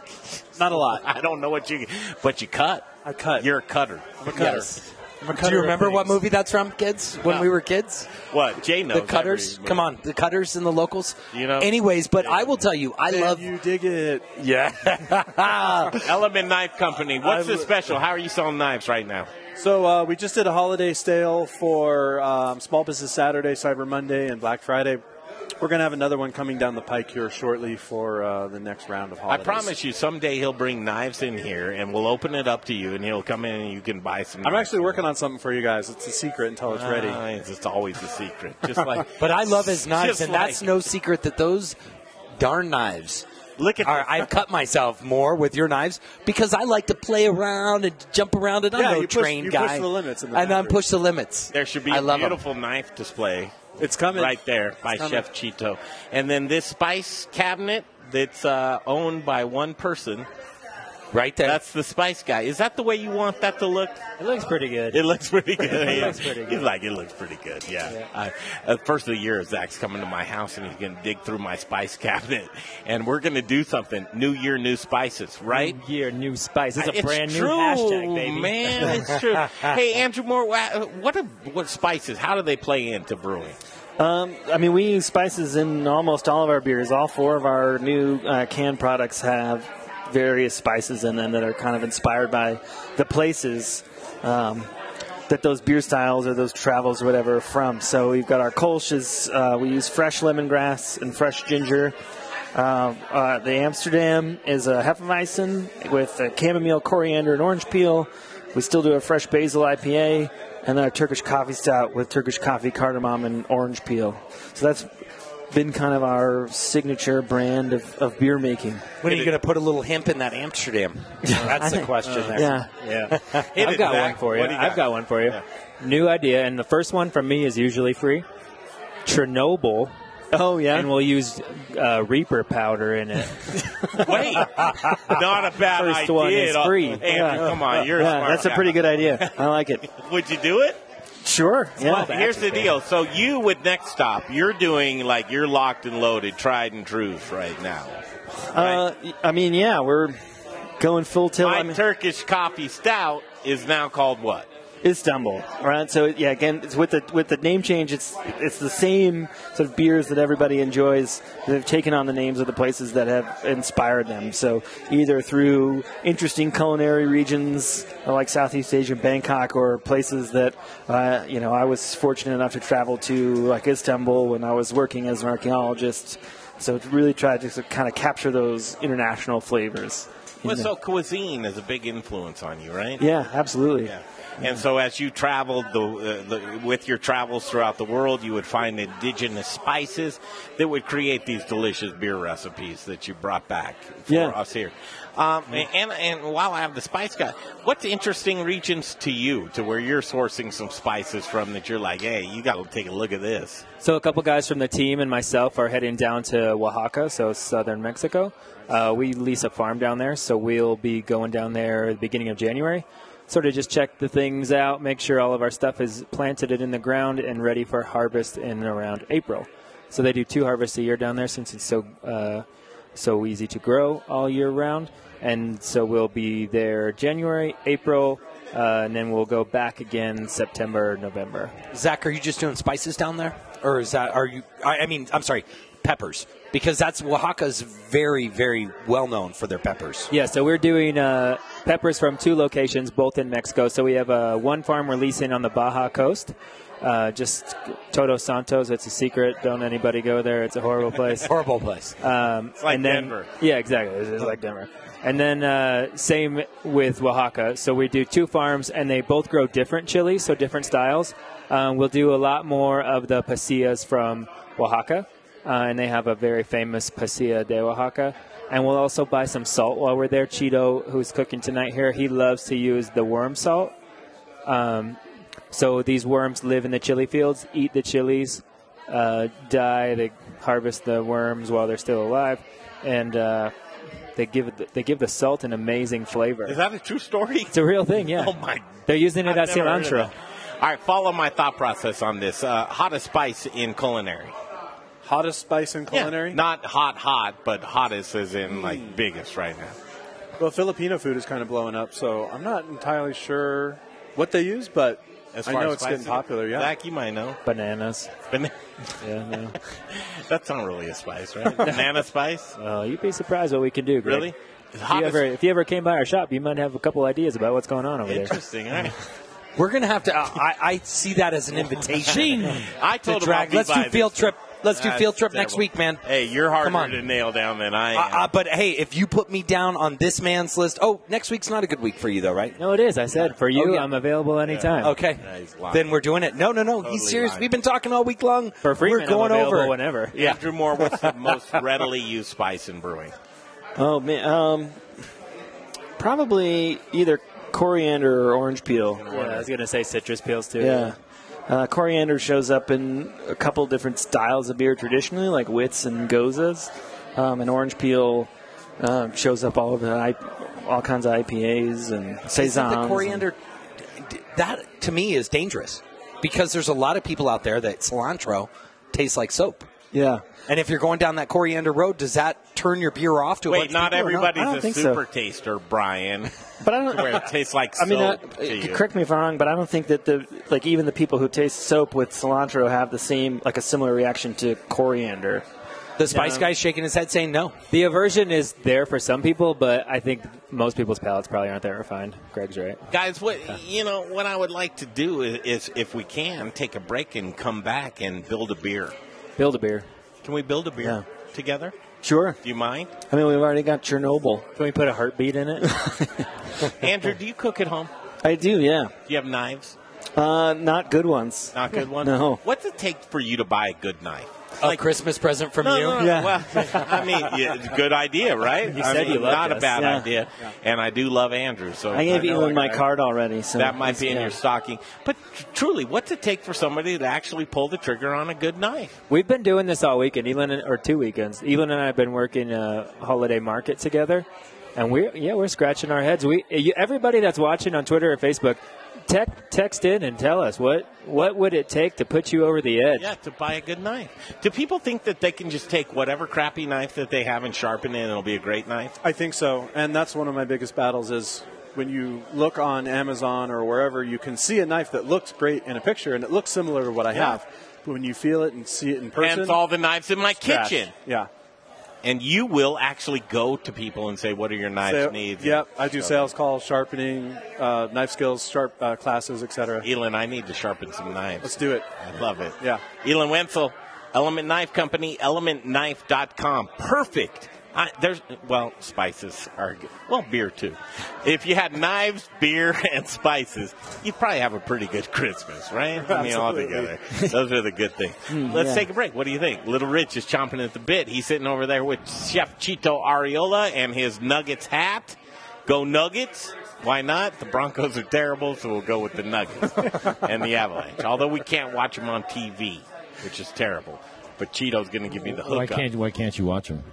Uh, you haven't heard? If you have DirecTV, you can watch them. Greg doesn't have cable even. yeah, I don't have, you can. If I don't have a car, you think I got cable, man? Come on, give me a break. All right, we'll take a break. We'll come right back. We're going to continue with these gentlemen right here. Brian, you better stop it, Mister Seventy Thousand Dollar Car. hey man, that's seventy thousand hours in a work week. I bought it used, baby. I like it. Having fun, obviously. Studio Kitchen, Colorado, off to Little Rich in the Little Rich corner. Thanks, guys, and quit spending so much money on cars. Dang it! hey, look who has returned. The prodigal son, Chito. Prodigal son. Back to the kitchen, man. Yes. Welcome back. What's been happening since you left here? Happy to be back here. It's uh, I left home for a little bit there Yeah. for a few months. Yeah. Uh, I've been super busy at Pepsi Center there, so if you guys want to stop by and say hi, that's where you'll find me every single day. I got to go catch a Nuggets game. I got to catch an Avs game. And if I'm there, what should I uh, what should I try? Well, if you are in the uh, main concourse, Okay. we have a few concession stands that we are cooking from scratch. The cheese sauce from scratch. Wow. So it's not out of a bag. It's not the regular yellow Yeah. cheese sauce on the Wow. nachos. And then you can find some Rockulator tortilla in every stand on there. Oh, So, yes, that would be awesome. I got to swing by soon and check it out. Yeah. They got one of the best. They bagged one of the best chefs in the whole region. He's probably got the biggest taqueria in the state. Huh. So yeah. Welcome back, busy. brother. Thank you. Hey, we're going to be right back. Listen up. Do you want to save 10 to 20% on your natural gas bill? Of course you do. Saving money is making money. Your savings is just a phone call away. Call Brian Rizzuto now, 720-245-5771. 720-245-5771. It's Encore Energy. How is it that apps can help you with everything? Your steps, your sleeping patterns, the traffic. But you pay for car insurance that's based on, well, who knows what? The way everyone else drives? The insurance company's whim? Well, that's what Noblr Insurance is here to fix. Car insurance with personalized monthly rates and rewards based on how No, we should. No, we're fine. Everything's fine. mysterious rates or We monthly got, we're coming back. Uh, we have a live read in a minute. app can measure things like how hard you brake. I just went to break. I didn't. He didn't say I heard radio. I'm just trying to figure that. Time of day and even road choice. Do you head out? Because you guys told me to move it, to move that last one, to blow out the last break, so I just put it in the first. Okay, yeah, that's fine. Sorry, dude. I didn't know where to put it. Okay, okay. Drivers can save a lot. Okay. Noblr is simply smart insurance for smart drivers. Okay. So get your quote at noblr.com. That's N O B L R.com. Individual savings may vary. Must 30 seconds till I read. the policy. Rocker Spirits. It's a distillery. It's a place to hang. It's about quality. It's about taste. It's about passion. Infused with American spirit. Rocker whiskey, rocker rum, rocker vodka. Get ready for an original look, feel, and experience. Old Town Littleton. And if you get hungry while you're sipping on some drinks, 10 seconds till I read. Truck line in town. Open Thursdays, Fridays, Saturdays, and Sundays. Rockerspirits.com. Rockerspirits.com. All right, back to the show in just a second, everyone. But before we do that, we're going to Is it talk my favorite bread. bread? Of course, it's your favorite bread. It's everybody's favorite bread with gluten because there is another bakery that doesn't do gluten. This one does gluten, and they do it very well. I'm talking about Aspen Baking Company, AspenBaking.com. Whether you're into hoagies, focaccias, ciabattas, baguettes, croissants, bear claws, the list goes on and on. If you and What's if your favorite? Uh, focaccia. Mine's uh, focaccia sourdough. bread. Andrew, what's yours? Sourdough. Yeah. Sourdough. Yeah, it's- I'm a focaccia. They guy. say the girls there say feed the bitch, man. They feed that sourdough, and it's delicious. Well, it is delicious, and AspenBaking.com is where you go to get that deliciousness. But you're going to get it, and you're going to get it with no preservatives. You're going to get it with no artificial coloring and no chemicals in any of their bread. So, Can you believe somebody out there would say, "I love artificial flavors. I love artificial colorings. I love anything artificial and well, processed." well, listen, I don't think that. I don't think that people would say that. I want Wonder that. Bread. Yeah, now you don't. You want AspenBaking.com. So one more time, and back to the show with Andrew Moore. Uh, from Next Stop uh, Brewing, Brewco, Next Stop Brewco. I'll get it, Andrew. You had to all look at the board for Still- that? No, no, no. I was. I didn't know which He direction to go. rebranded so it would be easier. hey, man, listen, leave me alone, all right? It's aspenbaking.com. Yo, yo, what's up? This is Justin Brunson, Culture Meat and Cheese in Denver Central Market. I'm a meat guy. and you're listening to the Modern Eater Show on iHeartRadio. Okay, cool, cool. The Modern Eater Show is back. Greg Holland back. Brian Freeman. We're back in the saddle. This is good times. Andrew Moore, Next Stop Brewing Company. And, and what a great segue because uh, Jay looked back at the board. and He said, Next Stop Brewing Company, you rebranded. We did, yeah. So, I mean, Intrepid Sojourner Beer Project, just when I started getting the hang of it and I loved it, and it's Yeah. like everything I need in a beer company because you are the Sojourners, you are the beer project, you're making beers that are probably beers that other folks won't even attempt to do. but here it is, next up. Why the rebrand? Um, so we wanted, especially as, like as we moved in, we started in May uh, distributing. So we got uh, kegs out there, and then just in November we started getting cans out there. And we found uh, we wanted something that was just gonna, I think, penetrate the market a little bit better, in the, from a marketing perspective. So it's the same beer, um, it's the same people, it's the same, you know, everything else. It's been, a, you know, a little bit of a transition. People are like, you know, it's great that Budweiser bought you. I'm like, Budweiser didn't buy me. If they had, I'd be driving a seventy thousand dollar car somewhere. Well, but, Um, hey, wait, I got to slow down on that because I think what you did, and, and I could be way off, Yeah. Andrew. And you and I are friends. We Probably haven't even are. spoken about this. Yeah. Um, but get this concept: Intrepid Sojourner Beer Project, and all the beers you did. The name and the beers were a mouthful. Yeah. At every level, we right? We didn't name the beers too because we, we felt like that was just like another layer of, of information to, that would make it more difficult, right? If you've got an intrepid sojourner and you've got some ridiculously long, complicated beer name, and then everything, oh, it's just too much information. Andrew, are you saying the general consumer is a pinhead and they can't take? too No, much I don't information? No, I'm not saying, that, at all. And I'm just saying, like, uh, you have to consider like how the information is being conveyed. It's like if you come into the tap room and I can have a 20 minute conversation with you about Intrepid Sojourner, right? Then you leave feeling great. But if you're just looking for a beer at a liquor store or something like that, you c- not everybody can communicate the, the story once you get outside of the tap room the way that you can communicate Greg, it. at there's home. a there's a reason why they call it the 30 second elevator pitch. And the reality is, is if you think about this, what he's done is he's taken ISP. In my eyes, that's and I loved it. I loved what you guys did. I embraced I mean, I loved it too. I fought Yeah. for it for a long time, right? I mean, it was my name, and we, you know, we fought You for came it up with as it. It long was as we Rapid could. Sojourn Project. But wait, hold on, because I know this background information. You actually want it was going to be something even different No, than that. It started out even nerdier than Yeah. Intrepid Soda. I mean, it started out as um, third triumvirate brewing project because there were three of us and we were all classics nerds, and we. Let me throw something at Yeah. you. When I was a kid, my mom and dad, there was this thing called the 60s, Yeah. and there was a lot of liquid and other things going around. They wanted to call me Caleb Ezekiel Shoeman Freeman.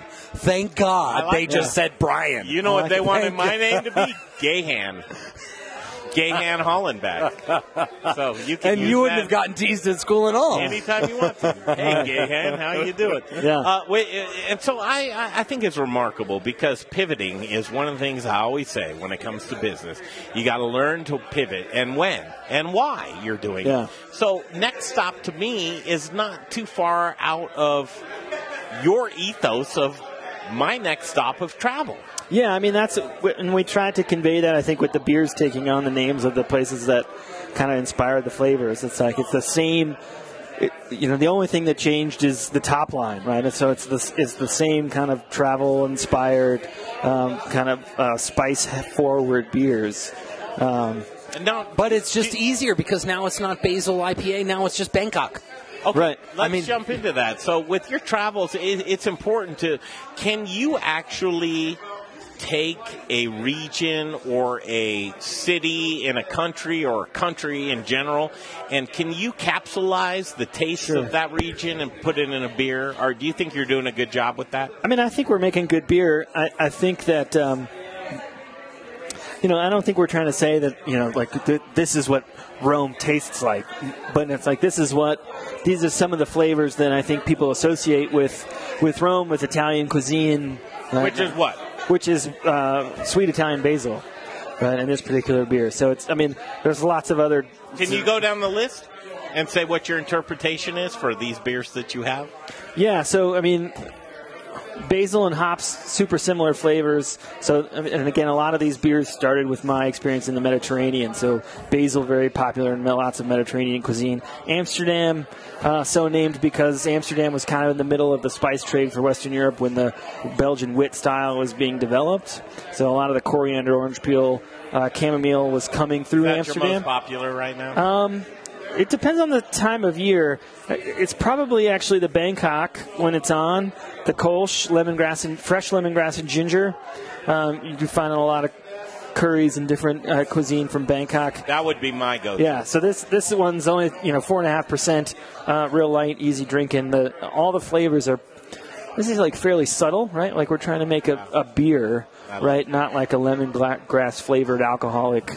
Well, but where's, where, in your opinion, where do you think the consumer is these days? Are we at this place of big, full beers anymore? Or are we at a place of lighter? I mean, because I Yeah. think we go through cycles, right? Where do you Yeah. think we are in the cycle and, now? and is it seasonal? Go ahead. Well, it's, I mean, so there are definitely seasonal cycles, um, but uh, you know, I think there's also like bigger um, cycles in terms of like what, you know, a year or two ago, was, you know, everybody was talking about pastry stouts, right? These big, huge, heavy stouts with lots of sugar and vanilla and graham crackers and marshmallows and all these things in them. And now I think one of the big things is is craft lager. Everyone's sort of like we're getting back to these low AB, lower ABV, flavorful, well-made pilsners Andrew, and things like you that. do seltzer?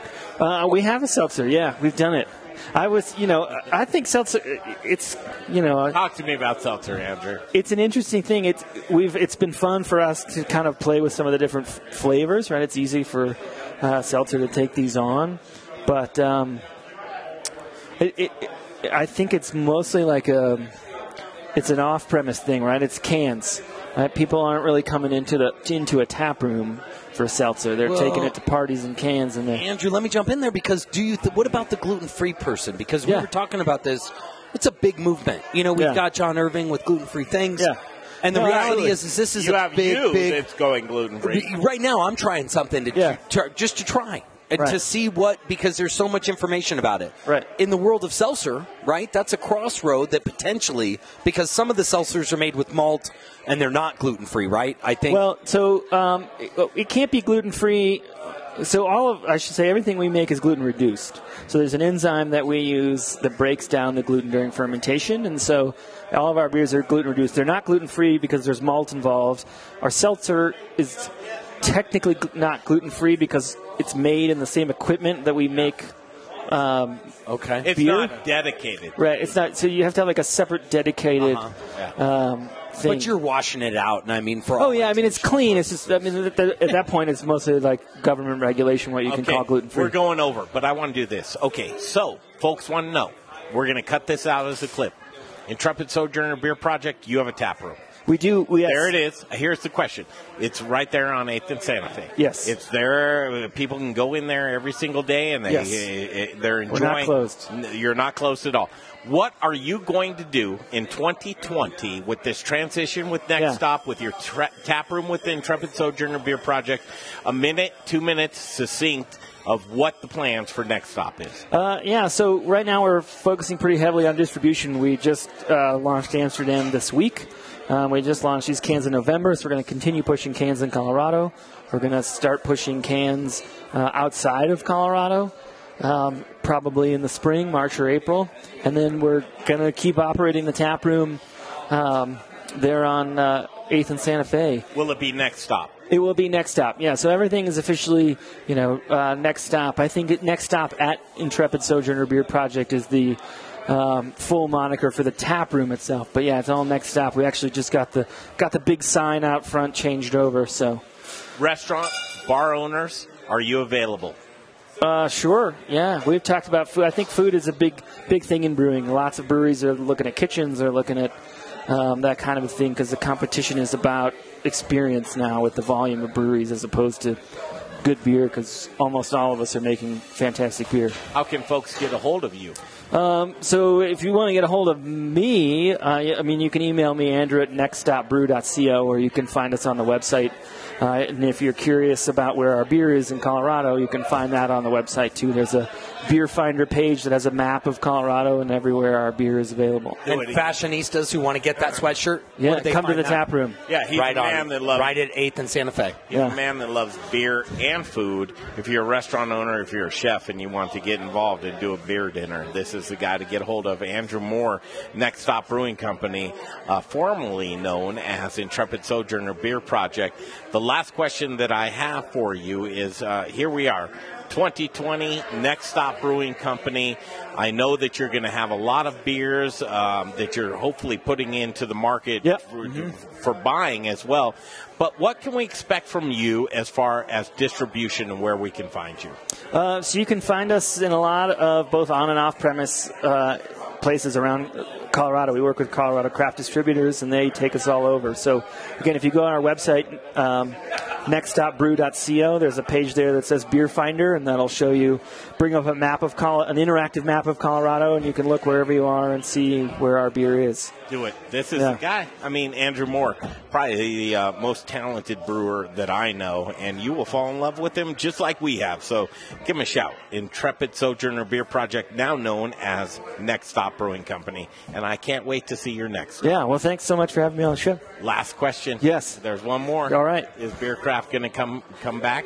I don't know. You know, Jeff and uh, Jeff especially is super busy. Spice Trade is opening up their new location uh, down in the tech center, and we are kind of running ragged back and forth with distribution and contract brewing. So, but it's People definitely love something. you. People miss you. Just so but you it's know. definitely something we're interested in. It's a it's a it's a blast to talk to people and learn about the industry. It- most interesting, and we know um, it- Intrepid Sojourner Beer Project now next stop brewing company, and hopefully Beercraft right here on the Modern Eater Network. Thank you. All right, thank you. There he is, Andrew Moore. Man, coming up, this is a cool one. Little Rich, you've got this band right here, Elin Wenzel, Element Knife Company, and Felicia Ohnmacht from the Whiskey Sisters. She's up next, right here on the Modern Eater Show on iHeartRadio.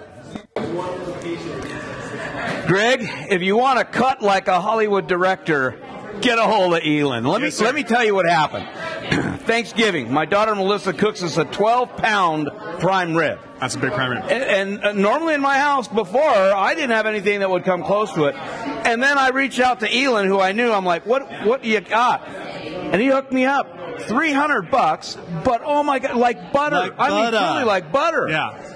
Oh my god. You know Sharpest what? knives in the drawer. This is going to be like in my kitchen. If I'm carrying this around, this is like my power suit or my power That's tie. People that like, you know, you know, I can't cook anything, but with this, I, they they think I know how to cook. It makes cooking fun. This A is a knife, absolutely. This is a great present. Whether you're a chef, whether you're a tortilla savant, whether you're a radio host, anything. Reach out to Elin. Elin, how do we get a hold of you? ElementKnife.com. And and uh, one more time. ElementKnife.com. Dot com. Yes, I tell you, for the best in the biz, everyone knows this guy. Everyone loves him. Look at this. This is incredible. this is th- th- this is the real Best deal. handcrafted cutlery. Yeah. Hey, we're going to be right back. We got words from Rome Sausage coming right up. Of Rome Sausage, your hyper-local source for all things sausage awesomeness. My family is proud to carry on the fine traditions of Rome's founder, Jerry Rome, by producing a variety of amazing sausage in small batches with an eye on quality, not quantity. Every batch is made here in the great state of Colorado by hand mixing spices, utilizing lean cuts of pork to make an outstanding product. Sourcing ingredients and materials locally, we are committed to supporting local vendors, chefs, restaurants, and the entire Colorado food scene. Getting hungry yet? Brats, Italian, breakfast, hot Polish, green chili, chicken apple, and the world's best chorizo. You can source all of our sausage through a variety of food service distributors. If your distributor doesn't carry it, call us. We'll come direct. You want a custom item? We'll do that too. Samples, and of course, sausage jokes, can be had by contacting me directly at chris at romesausage.com or by phone at 303-296-7663. The modern eater loves Rome sausage, and I know you will too. Wear black and eat spices. Hey, Modern Eater listeners, this is Zach from The Spice Guy, Colorado's favorite spice company. Spice is the variety of life. At The Spice Guy, we have a passion for sourcing the best ingredients from the best farmers all over the world. Choose from thousands of different GMO free spices and ingredients. Or let us create and blend custom flavor profiles for whatever style of food it is that you're working with. With over 1,000 restaurants, food brands, and chefs behind us, you can't go wrong when you choose The Spice Guy for all your spice needs. The Spice Guy. Spicy. Born in Breck, raised in Denver. TheSpiceGuyCo.com. Listen up, barbecue lovers. Greg Hollenbach here for Proud Souls Barbecue and Provisions. Proud Souls is Denver's authority of all things barbecue. Do you rule your neighborhood with the best backyard barbecue? From beginners to pit masters, Proud Souls has all the equipment you could possibly want. A variety of wood, pellet, and charcoal grills and smokers. Award-winning pit masters and owners of Proud Souls, Dan and Tony, have a passion for barbecue, and it shows. Located on 25th and Federal, Proud Souls retail store is bursting at the seams with your barbecuing essentials, the Spice Guy spices, and superior flavored fuels for your pit like hickory, mesquite, oak, pecan, cherry, apple, peach, maple, grape, and a variety of blends. Hit their website, ProudSoulsBBQ.com for delicious hands-on barbecue classes and get information on current promotions and deals. For the best in barbecue, locally owned and operated on 25th and Federal, there are guys. Proud Souls Barbecue and We're coming that's ProudSoulsBBQ.com. Hi, this is Lori Midson. I'm a food hack, aka food writer. I was just told that I should put my line, and you're listening to the Modern Eater Show on iHeartRadio. Oh, yes, you are. We're back at it. Studio Kitchen, Colorado, the Modern Eater Show. This is fun.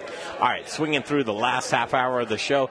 Felicia Ohnmacht here is with us, and I, a lot of people say, Bye, Felicia. I'm saying, Hi, Felicia. Hello. What's happening with you, Mama? What's going on? Just Good to see you. hanging out. We just got back from the farm Happy uh, holidays. for Thanksgiving. Yeah. Happy holidays to you too. Farm, what do you do? What do I do? Yeah, a lot of people may Oh, not know. what Whiskey Sisters is? Yes. We um, sell grain from the family farm that was founded in 1907 two distilleries or anyone else that would want raw grain. Um, and we get to taste the yumminess that comes from it from uh, drinking some gin. Have you always done that with the farm? No, it's all been totally crop based cattle. We usually we like to graze Feed, cattle, right? feed, Feed, yep. um, and also yeah, selling it to the feedlots.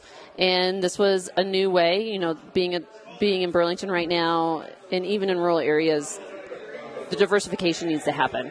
You just can't continue to sell it to the co-op, and you can't continue to sell it to the feedlots. You're just not going to make it. Mm-hmm. So, just providing that diversification for the family. And my sister got this crazy idea one day, and here we are. How big is a holiday dinner? How big is a holiday dinner? Yeah. Um, if everyone shows up, we're looking at a really long table of like go. 20 people. That's not bad. Okay. No, Because not you've just got you and your sister. Uh, are there? Oh, other- there's a there's a third sister as well, Okay. and then Oh, she has two girls, and then my and then my son and my family, and then Stephanie and whoever she tries to bring along, and then we have a cousin, and then we got more cousins, and here we are. And then here you it. are. I love it. Okay, so um, basically, you guys pivoted and figured out a way. Here we are. We've got all Mm-hmm. this land. We've got all this farming that we're doing.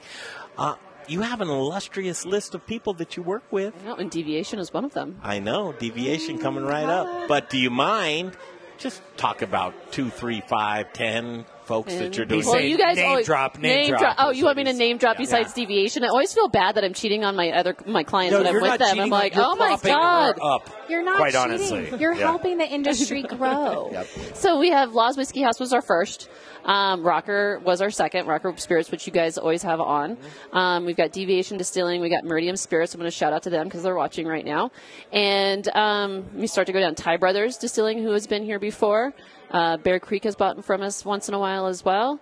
And you guys are making me have to like Storm King. Storm King. We love Storm King. When are you going to have Storm King on? Back when we go through uh, the road trip. Yeah, we- he- 2020. we- You got to open You guys, Chef invitation. Daniel's got to come over here. He's got an open invitation anytime he wants to come to Denver. He is Some- welcome some- here in the it's- kitchen. it's Yeah, we gotta get Chef driving Daniel. Seven hours to get here. Something like that. It's not that long. I think it's like four. But So Chef, Chef Daniel's all about showing up and Storm King at the same time, coming Felicia, here to the kitchen. when uh, Dustin comes on, talks about Brix. Yeah, People's eyes glaze over. Oh, it's a and they- total like yeah. It's Yeah, taken me a while to learn what that was. can well, you- you, don't build bricks. My house is built out of bricks, right? It out of It's, uh, it's all about a conversion. It's about how much yield you're going to get off of um, the cook. So sometimes if you're not using as good a quality of product, you won't get as much yield, which means you've spent all this money and you're not going to get as much booze that's going to go into your barrel.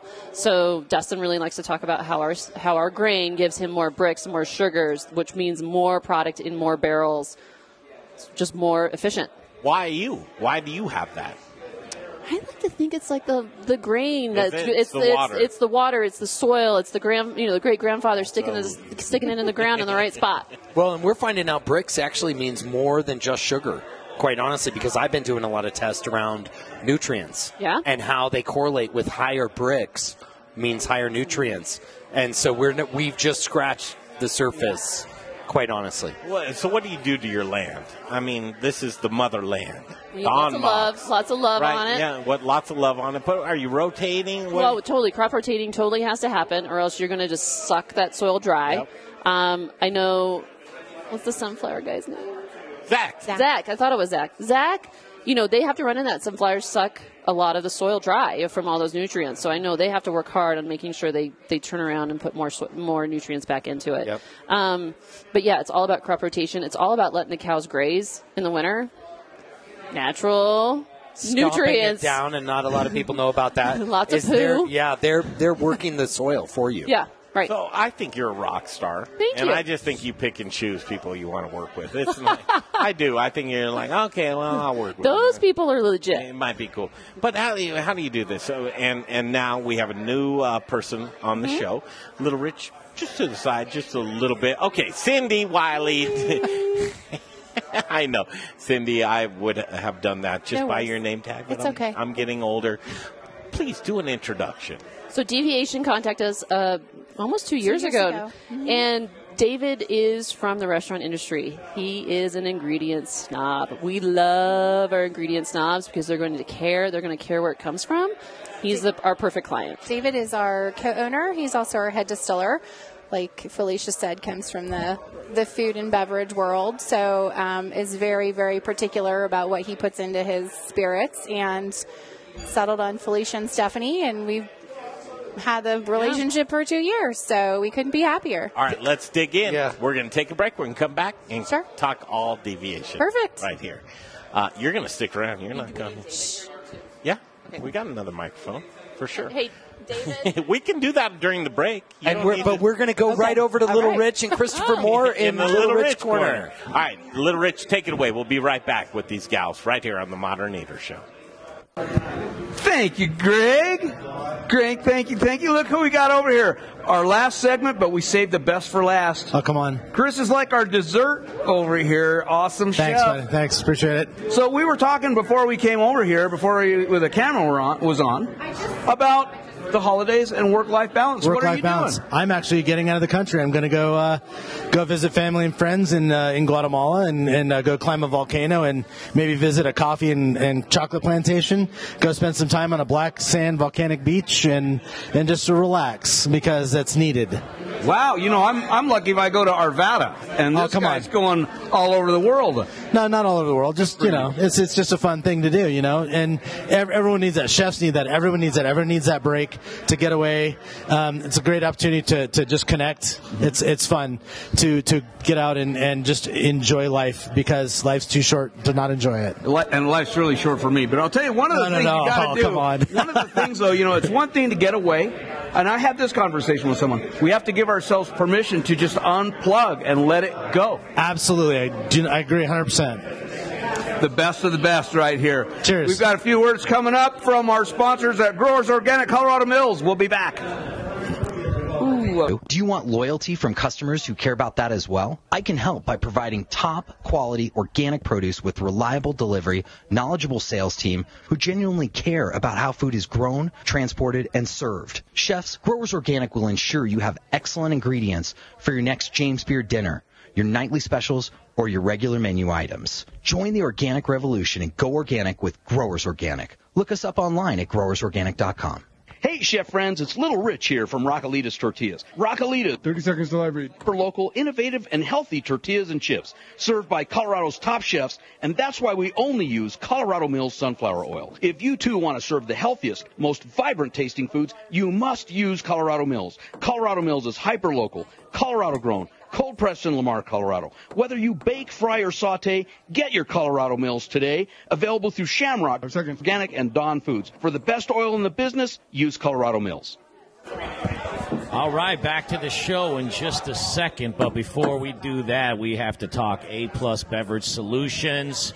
Those are our guys putting in tap lines all over town, Greg. Which you do all the time, right? I mean, you are somebody who's pouring tap lines, and there's nothing worse than pouring inefficient beer. That's a terrible problem. A lot of times there's foam coming into pitchers, and then they're pouring it, the temperature changes. It's just tacky. But Jeff Rourke, he's making everybody's dreams come true.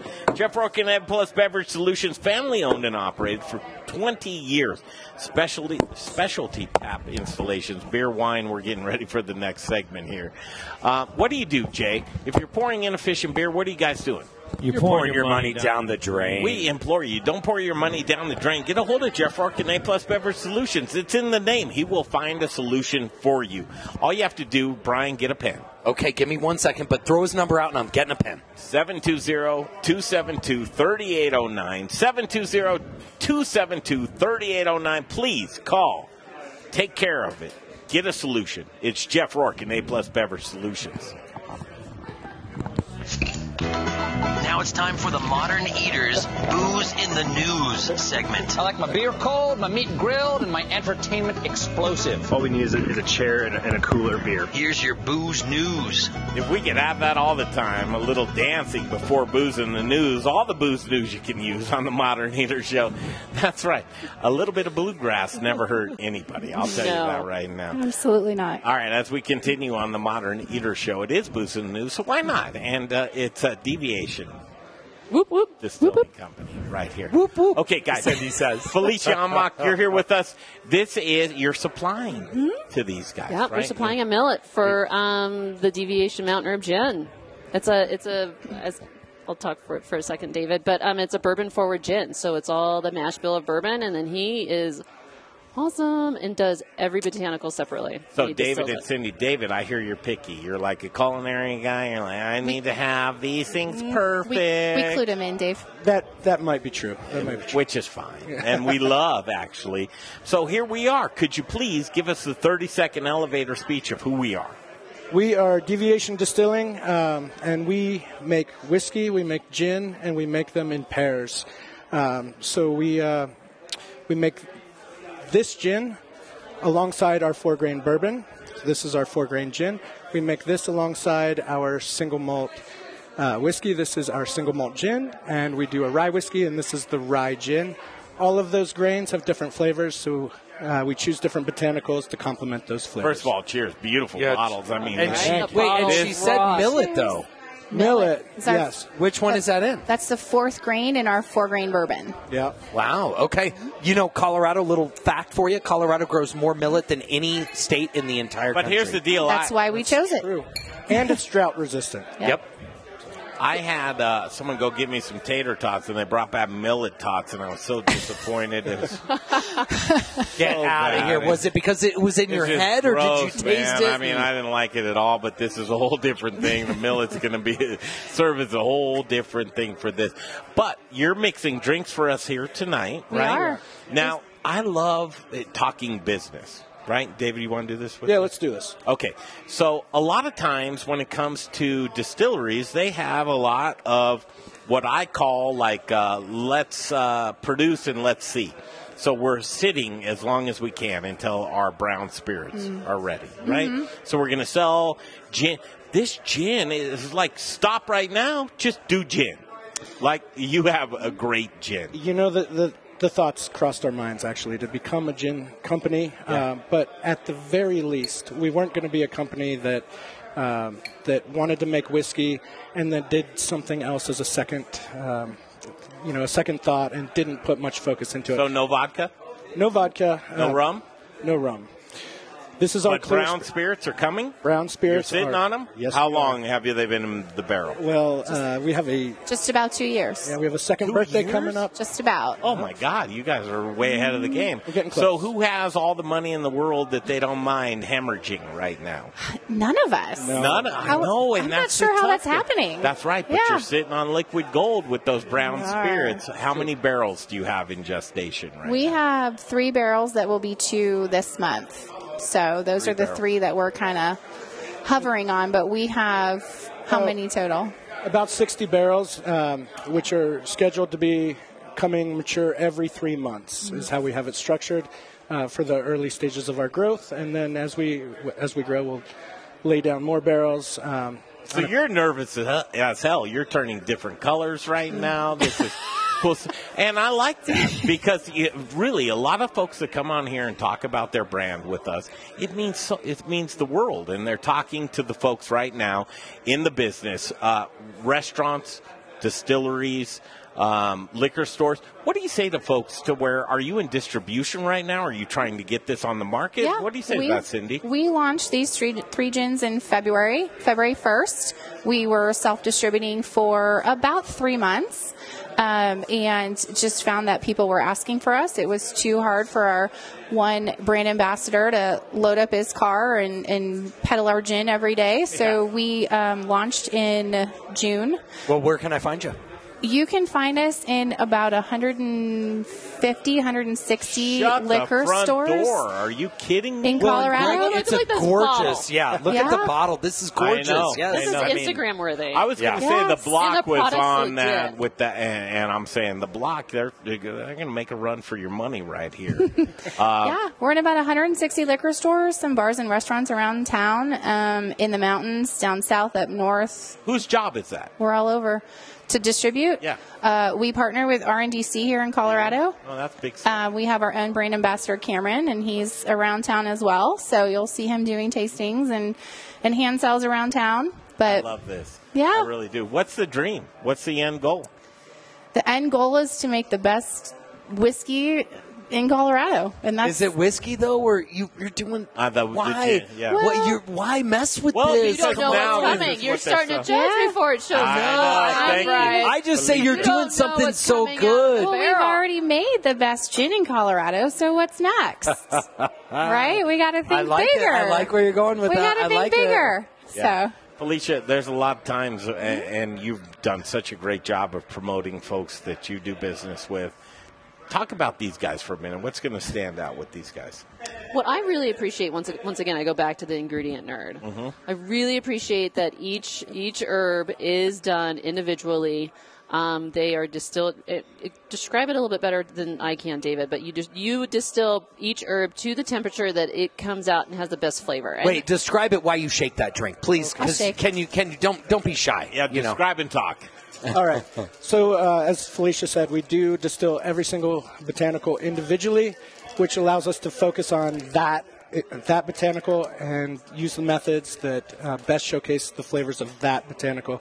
So we may distill juniper at a different temperature or faster or slower than we would our rosemary or our sage component com- component for the uh, mountain herb gin. Um, and we do that 20 times. There are seven botanicals in the citrus rosé gin, six in the mountain herb, and seven in the spice trade. So like it's it. certainly a labor of love. Um, but it- David, who made gin cool again? we did. deviation. I was going to say you got that. You walked into that. Well, and you're using local products. That's the cool thing about it. it. Is Yeah, these guys are hyper local. local. Yeah. So Yeah. 100% um, Colorado grain for the three gins and their sister spirits, the three whiskeys. Three. Um, in in addition, the Mountain Herb Gin is definitely a um an ode to Colorado. We uh, we get up with our dogs into the foothills and forage local juniper, local mountain sage, and a ton of local spruce tips for that gin. So But just imagine him with his two-year-old on his back, right? And probably you know 18 months over the summer. Yeah. The kid's sitting there just like chilling out, hopefully napping, not bothering him, and he's he just picking away. Hey, get that clip. That was good.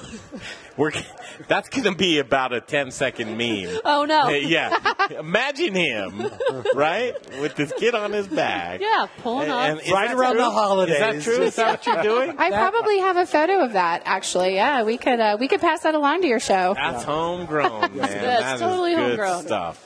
I love that, and I love, eh, eh, eh, you know, Felicia. When you come with uh, to the Modern Eater show, and you're like, okay, take a look at this.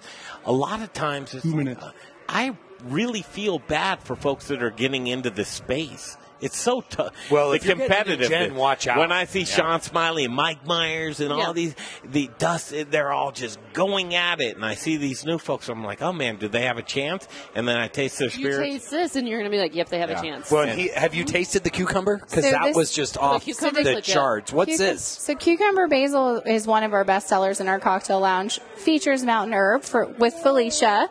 This one also features our mountain herb. It's a cranberry uh, martini type drink. We have a fun name for it in our cocktail lounge. It's called the Twig and Berries because it has some rosemary in it. So we have a sense of humor too. We like to have fun I with like some it. of our cocktails. Here's so the real stuff. Where can people find you? You have a tasting room.